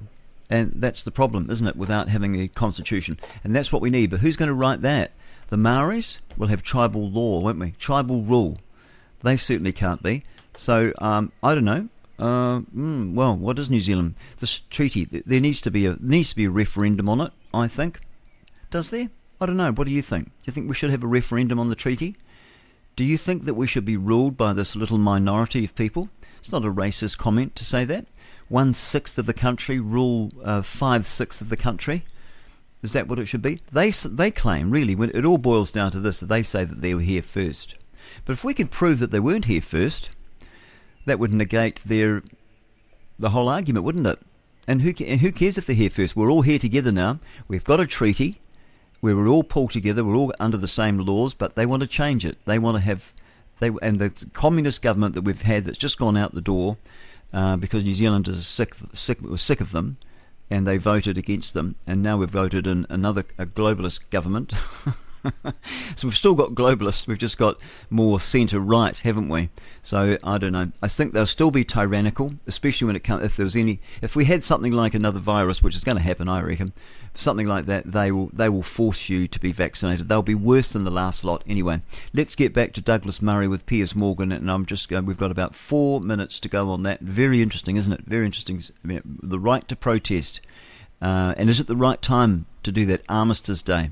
that we don't use. The person in particular I'm thinking of, Mohammed Sawalha, got British citizenship. You're meant to sign a form saying you're a person of good character to become a British citizen. Can you say that somebody who was a former military commander of Hamas in the West Bank is, quote, a person of good character? I'd say not. So again, like the police, like many other people, the border control in the UK doesn't enforce the law, doesn't care to do so. And I repeat, there is a serious problem with this in the UK. Israel, as you can see tonight, can look after itself. I wonder if Britain can say the same. Yeah, listen, I understand that point. You've also said it will have to be counted if the march goes ahead because the British public shouldn't have to put up with it. But what Yes. does that mean in reality? You're not endorsing people to go I think and that confront them, are you? No, No, not at all. Um, I would suggest that if the cenotaph, for instance, comes under attack, there should be a peaceful ring of people around the cenotaph to protect it, as with other monuments. And I think that that's what many people will do. I hope they do so peacefully. But as this goes on and as the provo- provocations grow and grow, I'm afraid, I'm very, very afraid from what's going to happen this weekend coming in the UK. Personally, I think it's safer in Israel these days than it is in central London, certainly for Jews. Let's talk, um, given you're over there right now, uh, what, what concerns me about what Israel is doing is not their efforts to get rid of Hamas, but the, because of the particular nature of Hamas embedding themselves amongst civilian populations with the massive amounts of civilian casualties that will inevitably come, and that figure will grow and grow and grow. Are we not, as Barack Obama warned, are we not creating here uh, just an opportunity for far greater radicalization of all those young Palestinians who watched their loved ones get killed? Why would we imagine that at the end of all this, they're going to want to do anything other than to become a new version of Hamas in wanting to exact revenge for what happened to their families? Well, two things. One is if you just follow the logic of what Barack Obama said, then you just shouldn't do anything. Uh, if you're Israel, you should be attacked and just sit back and say, "Great, we'll wait for the next one." Um, but the second and more important thing is your question supposes that there is a sort of peaceful Palestinian population in the Gaza who would love a two-state solution, and then a few bad apples in Hamas. I think that's not true. Why is it that when uh, one of the victims of the music festival, uh, a poor young German Jewish girl, uh, who it seems was was raped and then uh, brutally uh, murdered and taken into the Gaza naked. Why was it that you can find, and anyone can find this online, uh, a crowd of ordinary Gazans? It wasn't uh, Hamas, it wasn't a Hamas rally. Ordinary Gazans uh, spitting on her body, hitting her body, mutilating her body further as it went down the street. Does that strike you, Piers, as a placid population of peacenik types who are just desperately waiting for a two-state solution to be put back on the table for the millionth time in the last 70-something years? It doesn't seem like that to me.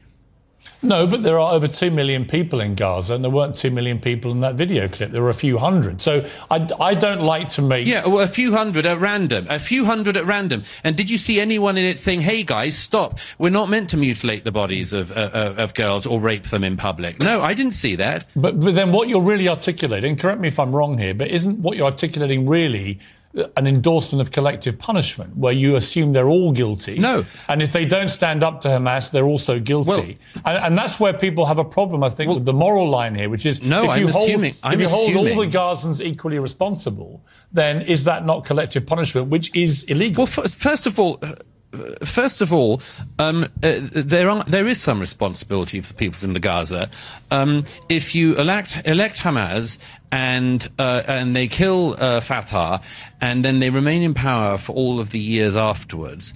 Um, I'm afraid that there is some uh, responsibility of the people in that situation. You know, uh, when the Germans uh, um, had Adolf Hitler come to power and voted for him, uh, we in Britain took the view that the German people were responsible in some way. So I'm not for collective punishment per se, but nor am I for this idea that there is something unique going on in the Israeli-Gaza context that we in Britain couldn't understand. Actually, there is one we unique Britain, thing in our own history. There is, is, there is very one similar things. But there is one unique thing, which is that the population of Gaza is pretty unique, in that nearly half of the population are children. That is a unique situation. You call them hate marches. Do you think everyone on these marches is hateful, as you put it? I think, as I say, if you've seen images of hundreds of people chanting jihad, being corralled. Everyone, even on the fringes of these marches, is hateful. Uh, chanting from the river to the sea. I don't think there's any other way but to call them hate marches. There are concerns that the cenotaph could be targeted on Armistice Day. What action should be taken if that happens? If anyone were to vandalise the cenotaph, uh, they must be put into a jail cell faster than their feet can touch the ground. That's right, 16 minutes past six, and that was very interesting, wasn't it? That was Douglas Murray with Piers Morgan there, and uh, you can see that. I think probably just on YouTube you'll be able to find that, track that one down. Uh, so, I don't. What do you think? Is it collective punishment, or uh, you know, when as you said, when the Germans uh, they voted Adolf Hitler into power, Uh, and we basically um, had to go to war against the German people, really, they? Didn't we? And so, and very difficult when you've got terrorists in amongst the, the civilians, putting their um, weaponry in hospitals and schools and using women and children as human shields. It's very difficult for the Israelis. No, they've got to keep it going, keep the whole thing going. And um, I, if it was me, I would get all of the all of the Arabs. They're just Arabs. They're not just Arabs. They're not uh, Palestinians. There's no such word really. Palestinian is just an invented term. Uh, Palestinian, uh, really made popular by Yasser Arafat. That was Husseini's uh, uh, nephew.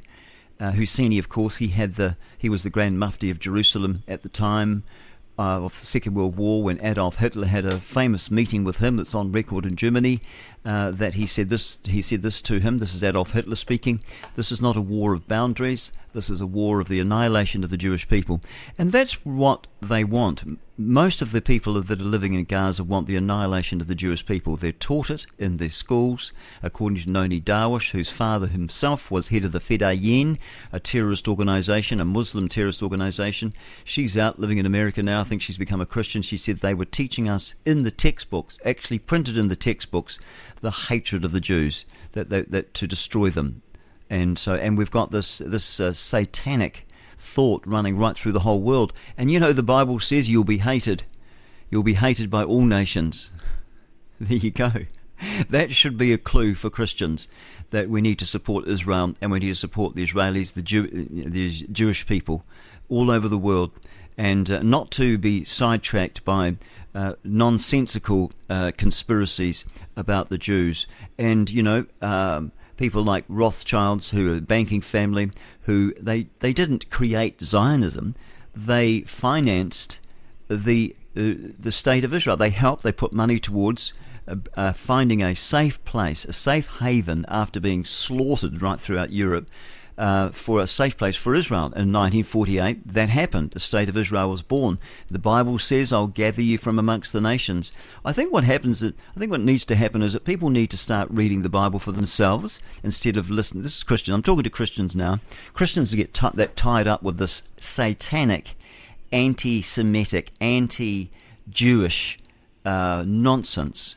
Um, the, the Jews that are there now are the descendants of Abraham, Isaac, and Jacob. They are the rightful uh, possessors of that land, including Gaza, and one day they'll have all of it. Why? Because God's said so. That's why when Joshua went in uh, 1300 BC and took the, the land from the Canaanites, it was under orders from the God of Israel, from the, our God, from the Creator of heaven and earth, from Jesus Christ, you may as well say, according to John 1 1. In the beginning was the Word, and the Word was with God, and the Word was God. And so, unless you want to believe the um, the corrupted New World Order translation that the JWs are peddling, you could believe that if you want to. But I don't. I believe the King James Bible, the Protestant text of the English Reformation. That is the one that I believe is the uh, inerrant Word of God for today. I don't know where the Word of God was prior to then because I wasn't around, but I know where it is today because I've proven it that it possesses the necessary elements of being what it claims to be a divine revelation from the creator of heaven and earth. 21 past 6. A kid runs up with a problem. Mommy, mommy, mommy. Do you stop, allow the interruption, turn, and answer the kid and off on the way? Is that the answer? Or is it, no, I'm speaking to your father. Wait. And then you speak maybe a little bit longer now to make them wait. One is a clue that you're idolatrizing your kids at the expense of your marital relationship. Setting a bad precedent is teaching this kid that they're the center of the world and you're going to ruin them for it. And the second one is saying, no, your father is speaking. You don't get to interrupt your father. You should be listening to your father. This is one that teaches a kid humility, good manners, and patience and restraint. That's just one tiny show of that. That's right. Okay, you're here with the Liberty NZ Breakfast with Grant Edwards, and we're now over at Radio New Zealand. We'll just do a recap. We had a look at that around about this time an hour ago. Uh, we looked at it, and uh, now it's uh, they've got a bit of a change here. Testing times for NZQA. Very good testing times. I quite like some of the writers here. I like the puns they, they put out. It's very good. Uh, website. So what have they got? so they've got a problem with the website because last Friday it all went down, didn't it? Thousands of students are hoping to avoid a repeat of Friday's online assessment crash. I think that's terrible. They should get that sorted. We've also got the mystery of man who, sorry, the mystery of the man who reported that he was um, poisoned by um, port port wine. They poisoned it with paraquat. Still haven't found out who that was. Two years on, the, the family and friends have put together $50,000 for a reward and still nothing there. And I think that's shocking. Peter, uh, Luxon, Peters, and Seymour to finally meet. At least that's the plan. Anyway, it was risky business to assume where Peters was these days, said the ACT leader, ahead of the three leaders meeting together uh, on Wednesday. So they did actually get together yesterday. So that's good. But we, we don't really know what's come out of that. It's all very secret, isn't it? All hush hush. And we have more news here. Um, apparently, the. Um, the head of a research group uh, on disinformation, so called. Uh, he criticises the Auckland University for silencing Siouxsie Wiles. Israeli forces were outside the Al Shifa hospital in Gaza. They offered to send in incubators.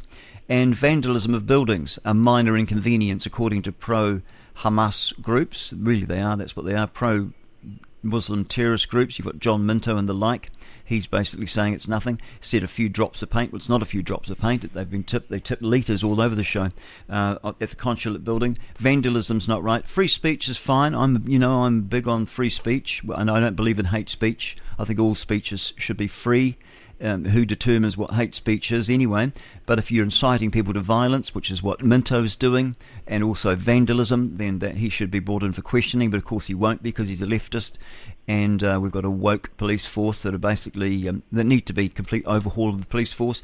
I don't know if that's going to happen. I don't think Luxon's strong enough really. Winston Peters, possibly. I don't know. We'll soon find out. He usually goes back on everything that he promises anyway, so I can't really see it. Maybe he's changed. I sort of I've heard that um, Peters, while he got uh, he got jabbed with the vaccine jab, the fake vaccine, um, fake jab, um, his wife didn't, mm, wife or partner or whoever, she didn't. I've heard that from inside leaked sources, and so maybe there's some some good there coming. In. Who knows? I don't know. Uh, and you, then you've got that half-wit John. What's his name? I never did like him. Uh, what's his name now? Uh, I missed it. I've got it here somewhere. He wants, we want the pigeon to be, to be the top ranked bird, and he's this other guy. Um, I can't remember his name. Why has it gone from me? John Oliver. Yeah, he's he's wanting another bird. Um, which one does he want? Doesn't really say. Anyway, it's a nothing story. Who cares? Who cares? Just a funny bird people. And uh, immigration divide. Rural business owners are the desperate for staff as the Auckland infrastructure struggles to cope. And uh, also, there was um, Brown. Um, he's talking about a $5 tax. I'll just see if I can find that. Um, but before I do, we're over at uh, Stuff, and it says here Zoe. Zoe creates history on the green. 12 year old Zoe Beck, she created history last weekend when she teamed up with Emma Drake and Craig Merrilees to win the mixed triples title, becoming the youngest bowler in Southland to win for the title. Good on them. That's fantastic uh, Cook Strait ferries not to ship not in too ship shape, holes caused by striking the wharves. Both of them, both the Blue Bridge and the other one as well. That's not so good. Uh, now, and uh, we've got. We'll just go back here to uh, where I was before because I had one on um, Brown, Mayor Brown. Where have you gone, Mayor? Doesn't seem to be here anymore. Oh, I'll go back one and see if I can find him. No, it doesn't look like it will. Give me a moment to uh, gather uh, w- where that is. It's uh, 26 minutes past six. Doing a, a quick petition to help Hamas free Palestine. Uh, you're all in? Mm-hmm. All right. Oh, yeah, you're in? Easily. I just have to read terms and conditions just so Okay. you, know, you know what you're signing. Okay. By supporting Hamas freeing Palestine, you agree to the following. You agree that every Jew, Christian, and non Muslim in the world must be slaughtered. I don't know about that one. You endorse making homosexuality punishable by jail or death. Oh no, no, I don't. You don't agree with that? You believe Iran should use Palestinians as puppets to spread radical jihad and destroy the West? No? No. I'm glad I read the terms and agreements. You support strict Sharia law, which bans women from showing their knees, hair, playing sports in public, not being able to travel without a man's permission. I'm sorry. Not interested? Oh, okay. You want a terrorist group that beheads babies and rapes girls to replace only democracy in the Middle East? Not sure that's something to support. So if I sign, I agree with this. Yes. Maybe no. No? Okay. Oh no, thank you. No. I don't support any of these two things that you just. Brown. I can't find them. It's um, a, a story I was reading just before. I'm not sure where it was, whether it was on um, the Radio New Zealand or whether it was on na- on uh, Newshub, but it was uh, pretty much uh, the mayor of Auckland, Brown. He's talking about a five dollar charge for people using as a congestion charge. Well, he doesn't want to call it a congestion charge, but it's basically he said we don't need to build new motorways because he said quite often they are empty at certain times, but at peak times. Uh, they're very congested, so he's calling for a five dollar charge to use a road, you know, like from Green Lane to Penrose or something like that. And he said that will that will encourage people not to um, use at those times. And then you've got, um, I think they say, well, what about you know people picking up kids from school and that sort of stuff? And he said, well, when I'm a, when I was a young boy, he said we made our own way to school, and I think that's right. I think kids kids are mollycoddled, aren't they? They don't have to go in a BMW to school or back from school. They can find their own way home. We all found our own way home, and um, yeah, that's that's what I think should happen anyway. Okay, so uh, we'll go over now and have a look. Oh, what about that Tom Tom fellow? What's his name? Tom Marokopa guy. We'll have a look at that. This is an exclusive.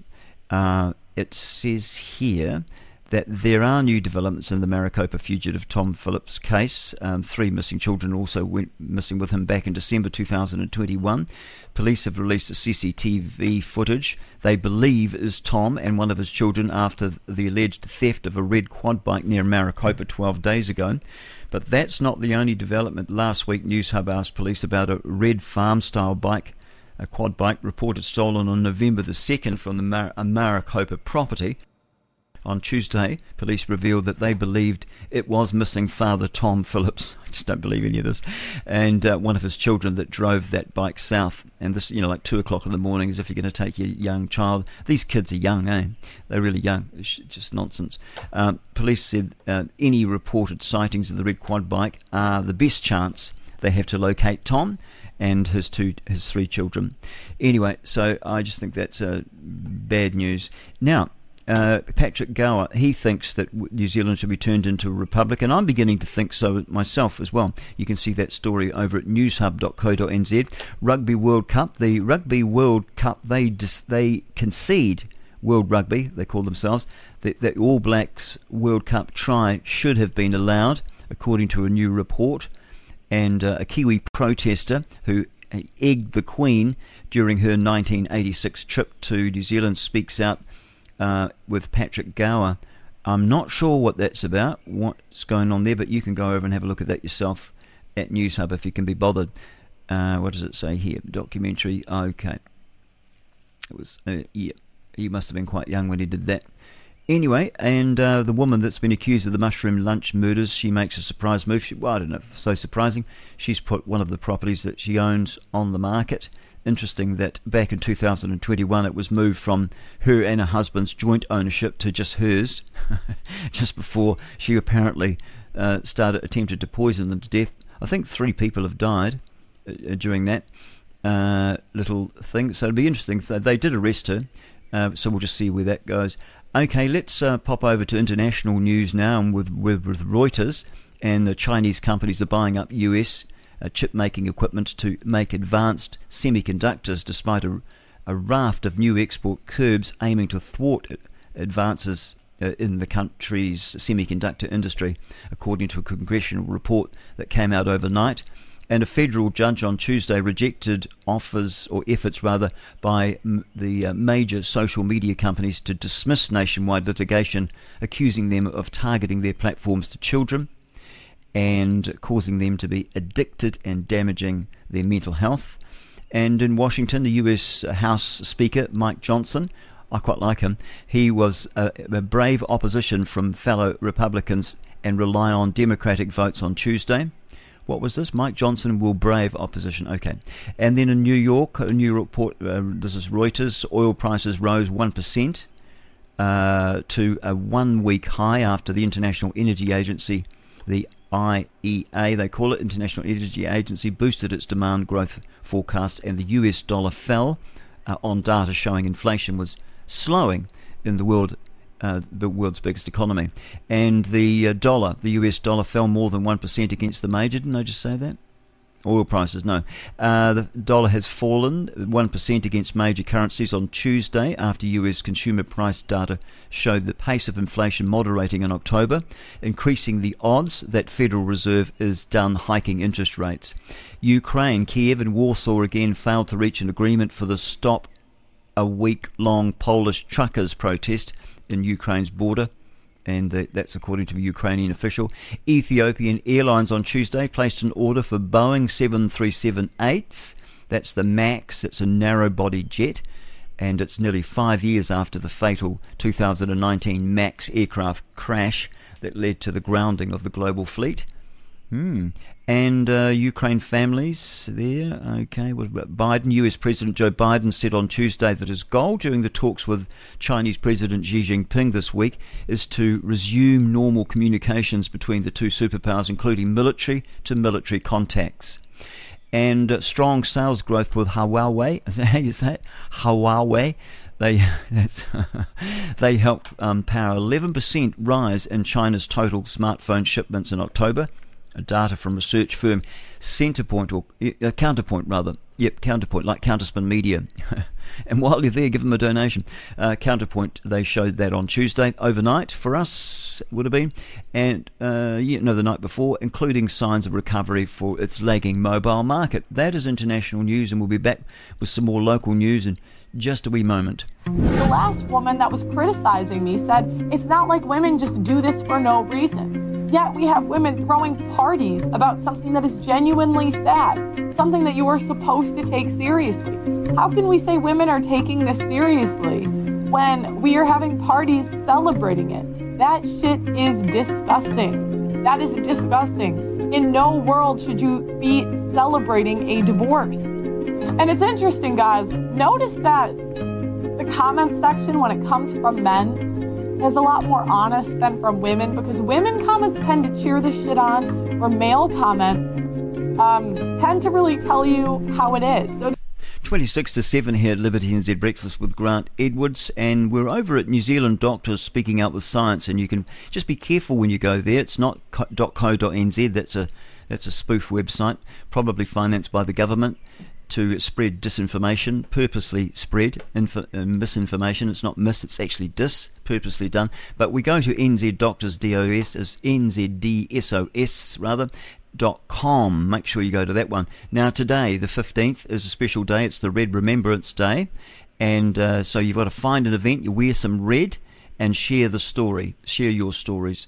Uh, many of them of vaccine deaths and vaccine injuries that the government's trying to cover up everyone's running scared. So, New Zealand doctors speaking out with science, it's time to freely make up our minds. Freedom in health and life, connection and humanity. You can go and sign the declaration there if you go over to NZDSOS. And deaths following the injection, an open letter from New Zealand doctors speaking out with science, NZDSOS on the need to investigate deaths following vaccination. NZDSOS appeals again to the police headed by Andrew Coster and our MPs to intervene to protect people. And there's an open letter, you can read that there as well. And uh, just moving down here, speaking out, New Zealand doctors have everything to lose and nothing to gain by speaking out except a clear conscience and a peaceful sleep. Uh, as unthinkable as it is, our country is fast turning into a, a place of tyranny where scientific discussion and criticism of the government is ruthlessly squashed uh, doctors are being su- uh, suspended and, and invented charges, and citizens are being coerced into taking experimental medical treatment. Even now, they're doing it. They're saying this new wave of this fake virus and telling people to go out and get boosted, and you've got people walking around with masks on. It's dehumanizing, and it, it makes us separates us from one another. Now, what has been cannot be unseen. What has been seen cannot be unseen. That's what's been learned. What's been learned cannot be unknown. Oh, that was a quote. Sorry, messed up that quote from C. A. Woolf. New Zealand doctors speaking out with science is working in unity with movements in New Zealand and across the world to build legal, educational, medical, and community structures based on freedom, harmony, science, wisdom, and excellence. Remaining silent is not an option. We're standing up for our rights, our patients, our colleagues, and the public alike. And there's some great people here. And uh, so today is a special day. And so, what else have we got here? I'll just read a few things that have got, they've got on their website. Medical freedom rising to new challenges for 2022 2023. That looks like an old one. Uh, where is the red day, the special day? Let me see if I can find that for you. I might be up the top, might have missed it altogether. 20, no, what are we up to? 24 minutes to 7. And uh, so I'll click on that, Red Remembrance Day, and we'll have a look at that one. Okay, so what we're doing here today at noon, Red Remembrance Day. So you can find that at redremembrance.co.nz, and they are recognising that potentially between the first and 10% are vaccine injured. Between, sorry, one rather. Between 1 and 10% of people are vaccine injured. Those are people that have been jabbed. And uh, so that's what they say.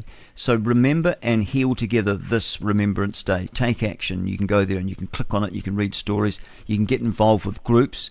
Um, you can subscribe, leave your name and details, and they keep you up to date. And there's uh, all sorts of incredible things here.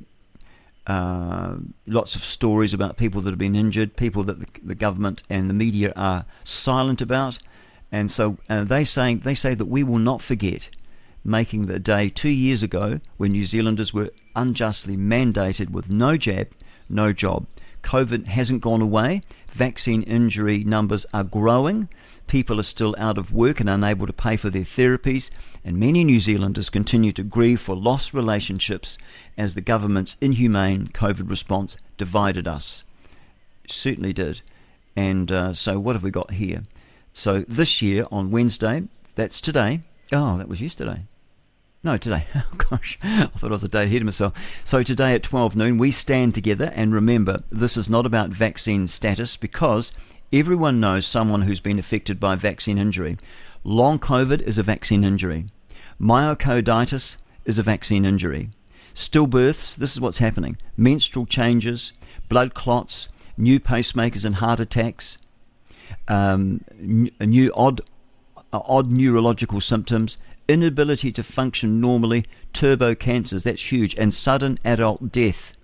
Um, our spirit remains strong. This is NZDSOS, this is what they're saying. Determined uh, and impassioned to see that these people will not be swept under the rug. On, on this day, today, they're going to be uniting as humans to, to mark this anniversary, to heal and forge a better path uh, forward together as a nation. Red Remembrance Day will unfold across New Zealand with individuals like you organising or participating in local events across New Zealand. Now you can enjoy, you can join a, an event in your area by going to redremembrance.co.nz. That's redremembrance.co.nz, and there's a little icon there that says click uh, join. Uh, you click on, you join an event in your area, and you can do that. It's not too late. It's only twenty to seven, and you've got till lunchtime to find there'll be something happening wherever you are living in the country. redremembranceday.co.nz to find out more. Okay, I'll be back with uh, more news in just a moment. Israel has only been a state since 1948.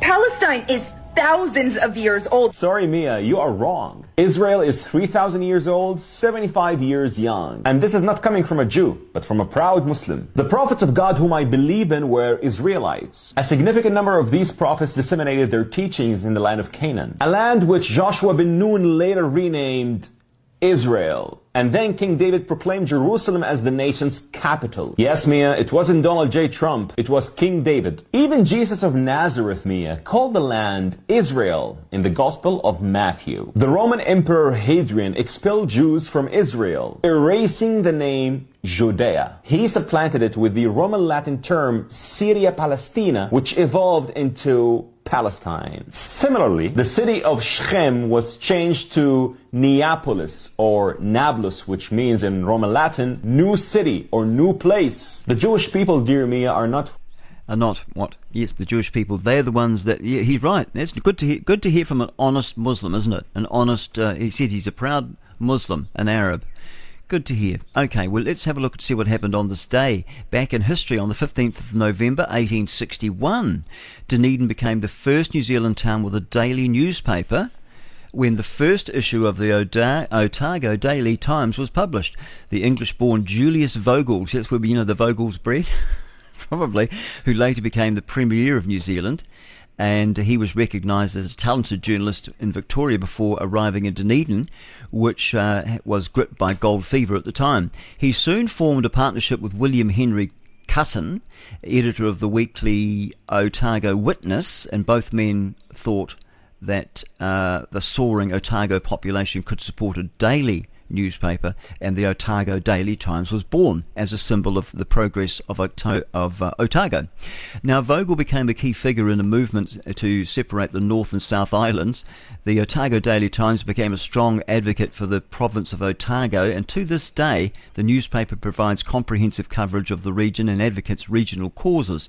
Guten he or Cutten, I should say, Cutten, he he uh, determined his, he rather terminated his partnership with Vogel three years later, and in 1866, Vogel sold the Otago Daily Times on condition he remained the editor.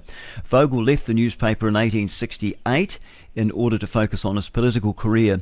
Since 1976, the Otago Daily Times, still independently owned by Allied Press, has been Dunedin's only daily newspaper. And just um, just because communication means having gentle, healthy boundaries, it really freaks me out when stuff gets thrown on the stage. Um, because if it's on the stage, then a dancer can trip on it. Um, and I love that you brought presents, and that is so nice. But just can you please not throw them on the stage? I love you so much. It's uh, Taylor Swift there uh, at an Argentinian Argentinian concert. They're trying to um, tell people to stop throwing her gifts getting a bit dangerous. People trip over them. So that's her. She seemed very nice, didn't she? You're a feminist. Yeah. What is the difference between a feminist and a knife? So what sort of a comparison is that? I don't understand. Should I tell the answer? Yeah. At least a knife has a point.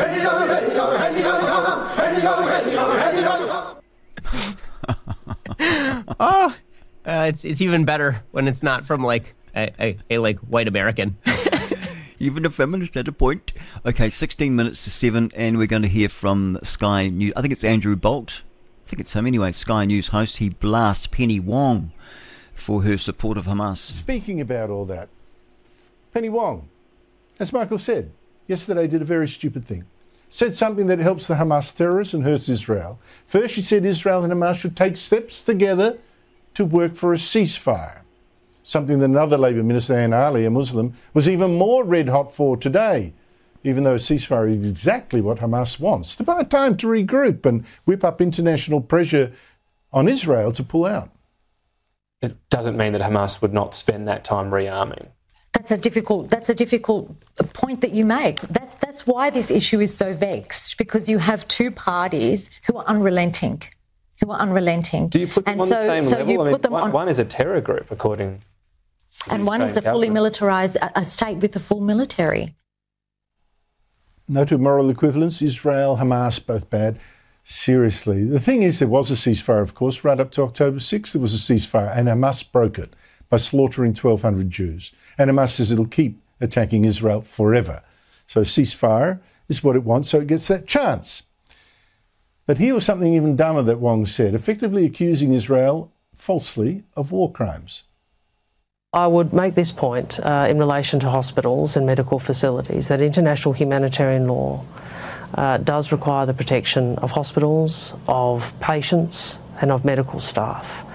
Uh, and we do call on Israel to, to cease the attacking of hospitals. These are facilities protected under international law.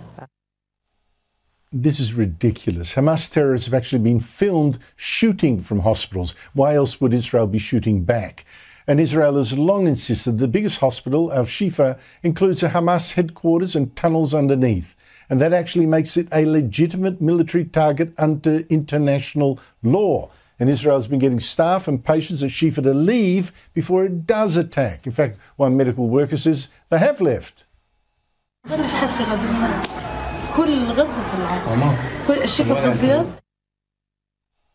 Well, empty is not actually right. Hamas wouldn't want it empty of human shields, and there are obviously some staff there. But Wong is very wrong to say that no hospital should be attacked when Hamas has turned this one, for instance, into a military fortress and then accusing Israel baselessly of war crimes. Just stokes up more of this anti Jewish hysteria we've got on our streets. Joining me from Tel Aviv is Lieutenant Colonel Amnon Scheffler of the Israel Defense Forces. Lieutenant Colonel, thank you so much for your time. How many people do you guess are still at the Shifa Hospital? Andrew, thank you for having us. Um, we assess that there are still people inside. And uh, as you mentioned, we are doing everything for weeks calling them and all the Gazan citizens to leave to the south. We have allowed two corridors in order to do that. We're tech, taking tactical pauses in order to do that. And we're continuously calling and text messaging and telling everyone to please move to the south, which is a safer area. Now, what assets do have, does Hamas have at this hospital that you know of, and how do you know it? we have uh, very strong uh, evidence, uh, intel, and also now in the ground. Um, and we have shared this also with our partners around the world uh, that have also uh, affirmed this. Hamas is using these hospitals as their headquarters. Um, they are hiding underneath weaponry, uh, similarly, like they're doing in schools, under kindergartens, and in many uh, civilian areas because they deliberately use those spaces, uh, knowing that we follow our values and the rule of armed conflict uh, and refrain from striking those areas uh, whenever that is possible. But as uh, again you mentioned, and that has we have shown many times, Hamas is continuously using these to launch more attacks. on Israeli civilians, we have now getting close to 10,000 rockets that have been fired at Israelis, and much of them come from within the hospitals where they are controlled and commanded. Um, and that is why we need to get to them eventually. Um, but we're trying to do that in the safest way for the civilians in Gaza. Now, Hamas health officials are saying there's no power at uh, Shifa Hospital and babies are dying. They've all been taken off incubators, they say. Although the photos, and I'm not going to show them on the air, it's a bit distressing. The photos have seen the lights are still on for the photographer at least. Uh, uh, so there does seem to be some power, but nobody wants to see babies die. So what does Israel do? Nobody wants to see babies die on our side and on the civilized uh, world. Sadly, Hamas does. That is why they have murdered babies in Israel, and that is why they wish to continue doing that. Because we believe that every life is uh, sanctuary, uh, and we need to do everything in order uh, to do that. We have offered uh, for the evacuation of the babies uh, in many different ways, um, and we're continuously doing that. Sadly, um, the Hamas is not allowing that, as it did not allow the evacuation of other civilians from the area. Yesterday, we even took the risk of our soldiers bringing fuel to the hospital in order to continue in operating it in the best possible way for these babies and others to be as safe as possible. And so far, they're not taking that fuel. Um, so we're doing everything in order to help uh, uh, those babies and others in need to be safe. Now, hostages, there was talk of uh, Hamas letting a few more go, half of them American hostages, uh, dual citizens. Where are those talks up to? So we're in day 38 with 239 hostages and dozens more that uh, are still unaccounted for. Um, and we're uh, working in any way that we can in order to bring them back home safely, be it Americans or any other nationality. Um, this is our main mission, uh, including the mission to dismantle Hamas. But uh, I take it those talks have broken down. It seemed that Hamas was stringing it out, hoping to buy off, uh, buy some pressure for a ceasefire. That's there's been uh, no progress. I take it then. we're following through on all different uh, routes. Uh, the military is, of course, doing its work on the ground and uh, from the air and the sea. Uh, and the diplomats are doing everything that they can in order uh, for us to bring home uh, these civilians that we must, again, remember that they haven't been visited by Red Cross or anyone else. Um, and that is what they should be treated properly in the best way and released safely home now. Lieutenant Colonel Amnon uh, Scheffler, I appreciate you taking the time to uh, talk to us. Uh, must be unbelievable uh, days you're putting in there. Thank you so much indeed for your time. Well, it's good to get a uh, second opinion, isn't it? Good to get the uh, the other side, see what they say. Let's move over to the Jerusalem Post now, the jpost.com. IDF fights deep in Gaza as FM talks humanitarian aid. 1,200 people, remember, were murdered since October the 7th, including 365 soldiers and 238 held hostage by Hamas. Four hostages released, one was rescued. Gaza families, families of Gaza hostages rather, set off on a march from Tel Aviv to Jerusalem. And uh, they've got the IDF. They've unveiled Hamas pit under the, headquarters. the headquarters. Wow, look at it, tunnels everywhere. Three wounded after a rocket barrage targets Tel Aviv, central Israel. So they're still firing at them. IDF issues urgent evacuation order to Gaza City neighbourhoods because they're coming in. The IDF confirms soldier held hostage by Hamas killed in Gaza. Mm. Israeli uh, days away from hostage deal. Hamas pushes for five day truce. Uh, that's not going to happen. I don't want that to happen because they've got to sort these people out once and for all. And uh, look, you heard you heard them there. They're doing their best. Hamas won't allow the babies to come out. So you know they, they just want death. They don't they don't like other Muslims. They hate them. They hate them just as much as they hate uh, all Jews and Christians. They, they hate them. They hate the Jews the most, then followed by Christians, then other Muslims. They have no love for each other. It's they're a death cult, and uh, that's pretty much that's what people that really follow Islam to the T. If you look at the Quran, Winston Churchill said it was the Mein Kampf of war. And uh, if you actually read the thing, you'd see, you know, it's nothing like the Bible. There's, of course, there's violence and bloodshed in the, in the Bible, but it's not just willy nilly. It's not just sort of like, you know, kill all the unbelievers. It's nothing like that. And there's always, always reason. When you study it, there are reasons for everything. Like, for example, when, I mean, it's, it's horrendous, but uh, God ordered Joshua to kill every single person in this particular tribe of people. It's basically a genocide. And uh, we find out later we find out that they are actually practicing bestiality and all sorts of terrible things. They would have been full of disease, and if they'd bought that, and only the virgins were allowed to, so that disease is transmitted through sexually sexual contact.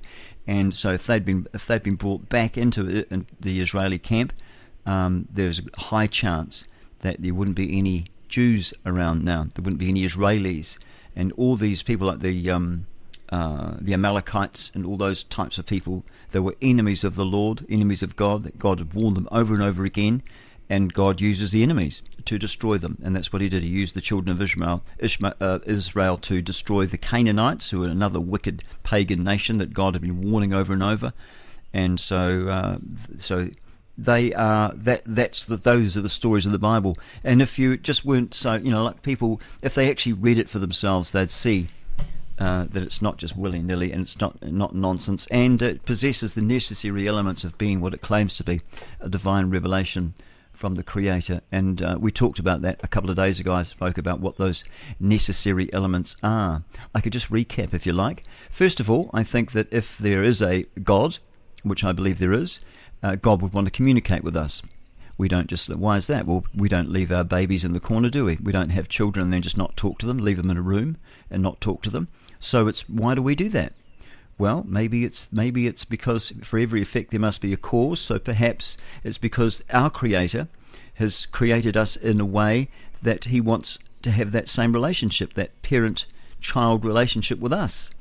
And um, so, most important thing would be uh, communication. Communicate. So, how would we communicate with our children? what would we do?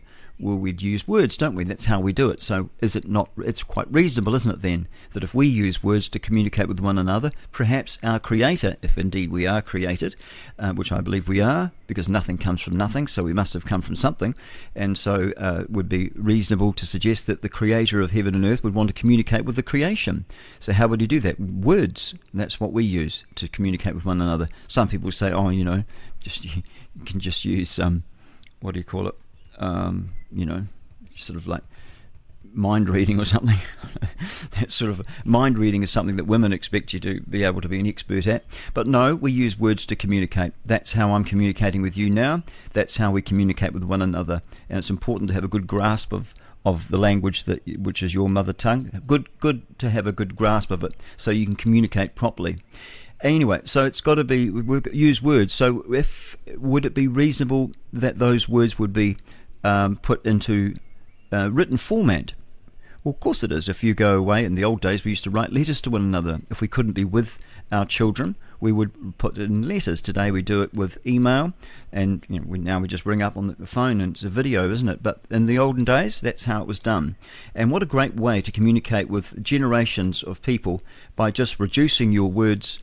Uh, and if, if God did this, reduce them to a written format so that everyone could see what it is. I mean, you wouldn't just um, have your, you wouldn't just have sort of like sort of certain members of the family get to see uh, what your what you as a parent uh, want for them. You know what your thoughts are, uh, what their future's going to be. You wouldn't do that. You would write to all of them because you love them all equally. So it's reasonable then, isn't it, that God would want to communicate with all of creation, not just you know like cardinals or priests or you know something like that. He'd want to communicate with all of us. So he'd make it available. So one of the necessary elements would have to be uh, availability. Uh, that uh, of any any book that claims to be a divine revelation from the Creator would have to be available to all of us. You might have to learn the language. It might be in another a foreign language, so you've got to learn that language. But it's reasonable, isn't it, that um, that God would, you know, the, the Creator of the first cause, if you like, would reduce words to um, writing, so that every every generation could know the will of the Creator. What else would it have to be? Well, I think it would have to be perfect. This is another element. It would have to be perfect. Perfect at the word level. And let's just say it is the Bible. Well, if Mary Magdalene had um, seduced uh, Jesus when he was here on the earth, and uh, he'd looked at her with lust after her, then him being the living word of God according to the Bible, uh, he would have sinned because he said, if you even look at a woman as to lust after her, you've committed adultery with her in your heart, and adultery is a sin. It's against the Ten Commandments. So therefore, he wouldn't be able to, being the living word of God, uh, he wouldn't be able to die for our sins because he wouldn't be a perfect offering for sin. He has to be without spot or blemish. The Bible says a lamb without spot or blemish, and that's what Jesus, according to the Bible, was for us. Uh, so, therefore, if he's the living Word of God, when we look at the written Word of God, surely it would have to be perfect as well, perfect at the word level. That means not one provable, provable error or provable contradiction. If it had either of those two things in it, you'd have to discount it as not as being not not a divine revelation from the Creator, because God is perfect. It doesn't make mistakes. It's only a million words in the Bible, and if you can't keep a million words together and can't translate them from one language to another and preserve them as it says that it would, because the Bible makes claims about itself. It says he'll preserve his words for eternity, forever. Heaven and earth shall pass away, but my words shall not pass away. So, okay, where are they? Right? So that's what we're looking for. We're looking to what are the necessary elements of a divine revelation. I've got news coming up, so I better not speak right through that. So we've got available, it's got to be available to us, it's got to be perfect to the word level, inerrancy, it's got to be understandable, might be difficult in places, uh, to uh, figure out, but with a bit of study, you should be able to understand it. That's another element. It should be comprehensive, should have everything that we need to know um, in this world, uh, everything we need to know. It should have a also a supernatural element. Uh, so uh, something that no man could possibly know, only the Creator could know, and we find that in Daniel chapter nine, with uh, Daniel's seventy weeks. And okay, we've got news now coming up right now.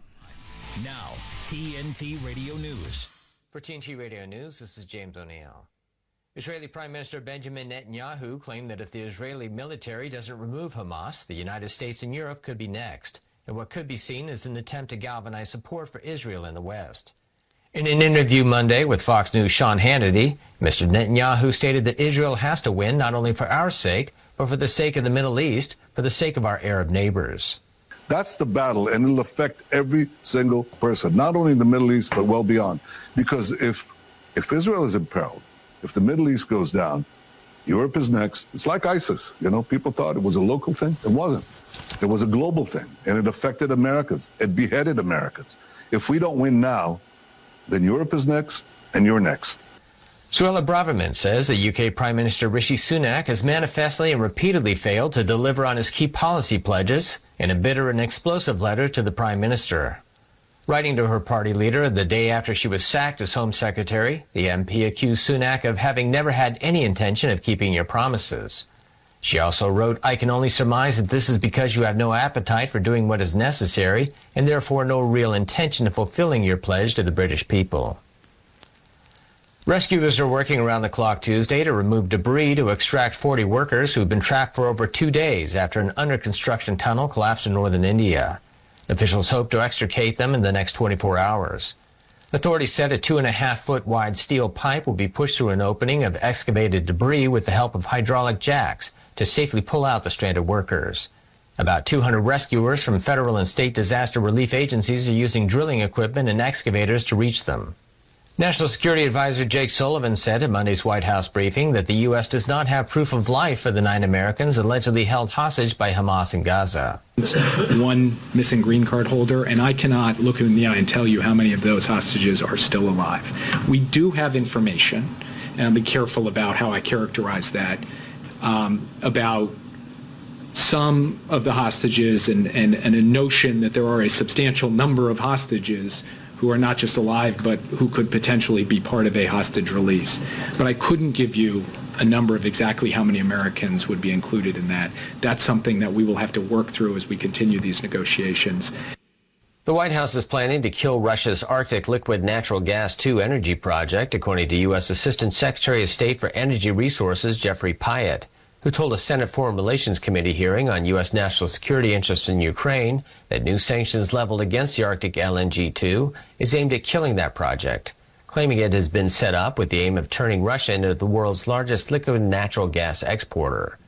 Here with more is TNT Radio's Patrick Henningsen. Now you can see Washington's true agenda here. You shouldn't think that they would have stopped by blowing up the Nord Stream 1 and 2 pipelines to cut off gas from Russia into Europe, really deciding who Russia can sell to, who they can't sell to. Now they're trying to cut off Russian supplies to Asia. What is this going to mean? Is there going to be warfare, sabotage in the Arctic Ocean? Is that where things are heading? They think they can get between Russia and China on the delivery of energy, or Russia and Japan, and they have put prohibitions in, price caps on Russian oil to places like Japan, but that's not going to stop the flow of energy to an Asian tiger economy that's going to need energy and lots of it. Affordable, reliable energy with great service providers, of which Russia is one of the top in the world. They're going to need that to fuel their economic needs and their growth for the next two decades or more. And where's the West going? To green energy, wind and solar. That's not going to cut it. So you can see the divergent agendas here. For TNT Radio, this is Patrick Henningsen. Thanks, Patrick. It's four minutes past seven, and uh, you're with Liberty NZ Breakfast. We'll have weather next. Scraping together all the news and information you need. It's engaging. At the top and bottom of the hour. Today's News Talk Radio, TNT. Okay, uh, thank you very much for joining me on the final two hours from 5 till 7, weekdays, uh, Monday through to Friday. And uh, Lord willing, that is, because you just never know. The Bible says, Boast not thyself of tomorrow, for thou knowest not what a day may bring forth. Whereas you know not what shall be on the morrow. For what is your life? It is but a vapour that appeareth for a little time and then vanisheth away. Wise words there from God Himself, written uh, through in the Spirit through Solomon, King Solomon. Yes. Okay. Now we're looking at the extremes, the current extremes. Napier 16.7 degrees. Waitati has 3.2 degrees.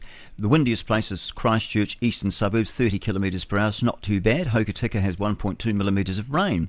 The short forecast for Northland to Taranaki, including the Coromandel, the Bay of Plenty, Taupo, and Taramanui. Showers, or Taumarunui, however you want to say it. Showers become isolated this morning and then clearing later for Gisborne, Wairarapa, also for Wellington. Fine weather for Wanganui, Taihape, Horowhenua or Horowhenua, Kapiti Coast, partly cloudy, isolated showers clearing this morning. For Marlborough and Nelson at the top of the South Island, fine with high cloud for you, lovely day. Buller and Fiordland, partly cloudy with showers, clearing fine in Westland this afternoon and Buller in the evening. Uh, yes, that's good, isn't it? And Canterbury, cloudy with isolated showers. For Otago, Southland, partly cloudy with isolated showers about the coast, spreading elsewhere for a time this afternoon, and then clearing in the evening. And finally, for the Chatham Islands, cloudy periods and just a few showers. Let's look ahead for Thursday. Tomorrow, for the North Island, partly cloudy with isolated showers in the west, especially in the afternoon and evening. South Island, rain tomorrow, developing in the west and then south with possibly heavy falls. High cloud elsewhere with a few spots of rain. For Friday, getting on to the weekend, North Island scattered showers in the west, spreading elsewhere later, and turning to rain south and western area of about Waitomo. Rain south of about Waitomo, they say. And then you've got heavy falls possible. In the South Island on Friday, Friday, you've got uh, rain in the west and south, and then you've got heavy falls. I don't know why I broke into that character, sorry about that. And then you've got spreading elsewhere later and, and uh, easing from the south and west. And Saturday for the weekend of the North Island, rain south of Waitomo Tomo and then possibly heavy, occasional showers elsewhere, and then in the South Island you've got a few showers in the south, clearing the east and scattered rain later on. The extended forecast for the wonderful people out there at the Chathams. Uh, you have cloudy periods, a few showers developing on Friday, and then you've got northwesterly winds strengthening, showers turning to rain for a time on Saturday, with winds changing to southwest for a time. That is news and information. News brought to you by TNT Radio, weather by Met Service, and also the wonderful folk, uh, Mr. Duncan. Uh, I think that's his name. Um, actually, he says, that, oh, that's over at weatherwatch.co.nz. He said there's a front, and it's going to be moving onto the northeast of the North Island this morning, and then you're going to have showers clearing away, a weakening front and trough lie over the South Island, bringing cloud and a few showers. So that's the situation there. Well, thank you very much. If you're listening on um, uh, f- uh, Twitter or Facebook or um, what's the other ones we've got? Uh, YouTube or Rumble. If you're listening there, you'll need to go over to the streaming software where we've got a good number of people. Hello to you all there. Uh, let's let me say hello to a few people. Let's see if I can uh, find out where you all are, and I will do that now. Let's have a look here. It doesn't take too long. Find out where you're all coming from. Um, let's let me see. My word, you're from all over the show. Okay, what have we got? We've got some people in the United States. Hello. Oh, gosh, we've got people in Chile having a listen. New Zealand, there's uh, quite a few of you there. Australia, hi to you. Now, whereabouts are you all? In New Zealand, the majority is Auckland, Whangarei, other cities, Wellington, Napier, Palmerston North, New Plymouth, and Tauranga. G'day, g'day. In the United Kingdom, we've got people in South Southwark, New Leamington Spa, Sheffield, Stonehaven, West and Western Super Marie. I've never heard of that place. Sorry about that. In Germany, who have we got there? Brennan, uh, Clash Hamburg, Cleve, and then another place I can't pronounce, sorry. In the United States, it looks as though it's Clifton, Kansas City, and St. Charles. In Australia, we've got people in Perth, Hobart, and Sydney. And uh, where are we now? We're going down to Ireland. Ireland, how are you going there? Just the Dublin and um, and uh, can't pronounce that place. Uh, Netherlands. Hello to Amsterdam and Groningen, I suppose, and Tilburg. Hello, hello. And uh, where else are we now? I'm lost now. Poland. I, I don't believe it. Poland. I can't pronounce any of those words. so, so, oh no, I just wouldn't. I'm not even going to try. So hello, thank you for listening. I'm sorry I can't pronounce your words. I'll give it a go. Maybe you could send me over phonetics of how to pronounce those words. Like we've got G D Y N A I uh, N I A. So that's glin, Glinia. Looks like, and then it's got ya. I guess it's a, a J would be like a y, not a j. It's either Jaslo or or Yaslo. This is in where are we now? Poland and then we've got Mizana, it looks like, yeah, Finland. Who have we got there? Helsinki and other cities. Czechoslovakia, uh, or no, Chechnya, I should say. We've got people in Chechnya. you've Got to be joking. Joking. Prague, there we are. And another one, uh, I can't, Krak- Kraklov or something. Oh, I'm sorry. I'm not very good. I didn't do very well at school at English. we get by, don't we? I have to try and remember everything because I can't can't read to save myself. But I give it a go. Give it a go. You know, it's good practice for me out there. Dyslexic child. anyway, so thank you very much for listening. So if you're over on the watching it on uh, one of the um, one of those you know video things, uh, then just whip over to the. If you look in the um, look in the what do you call it the description, you'll see the links. They've got heaps of links. So thank you very much anyway for for listening. Appreciate that. And uh, so now we're going to go back to a bit of country music. I hope you like it.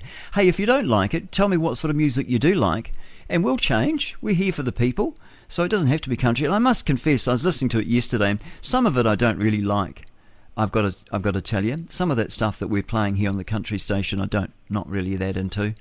Uh, it's just that I have a huge array of it, and uh, but it takes a while. But what I'd like to do is bring in some more um, popular music, I suppose, some crossover, some adult contemporary music. That would be good, and maybe blend that with some of the music that's kind of good. You know, there's uh, there's some good country music.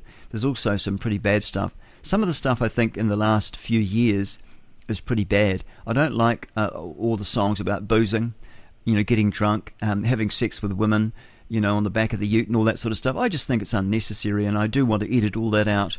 Uh, I don't want to know about what you do in the bedroom, and I don't think I don't think um, adults want to really, you know, people that are thinking people don't want to hear all that. I don't know why they actually thought that it would be popular. It seems to be, so it's kind of weird, really, if you ask me. So I'm, I'm actually going to filter that out, and, going, and I want to have some clean country music, and there is some really good clean country music out there.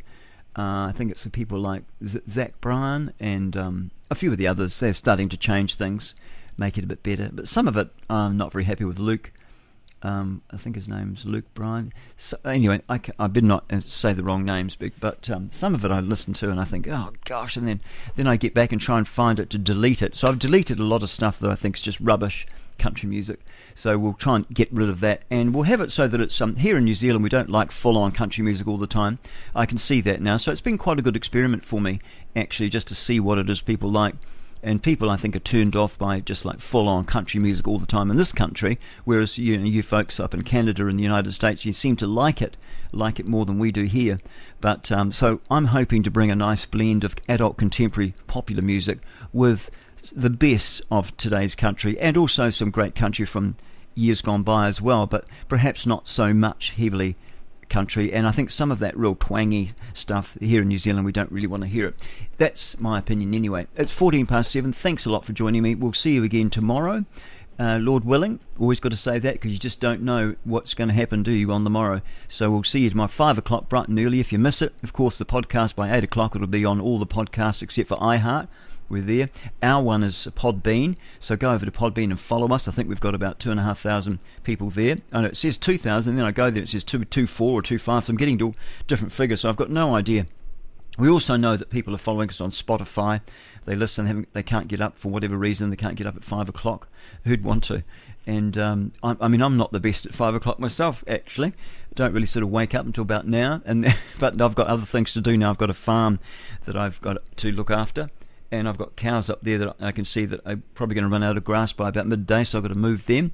And uh, plus, we're building here at the farm as well, so it's a very very busy time for me. And so, really, two two hours, I'm afraid, is all I can put into it. It's probably enough for you anyway. Okay, so we'll see you tomorrow at five o'clock. Radio works because of its ability to personalize to the listener. What's exciting these days is that people are rediscovering it.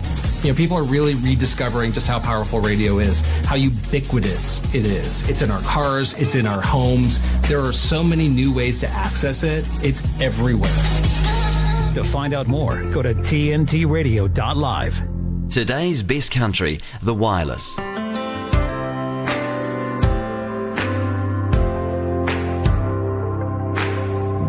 I see them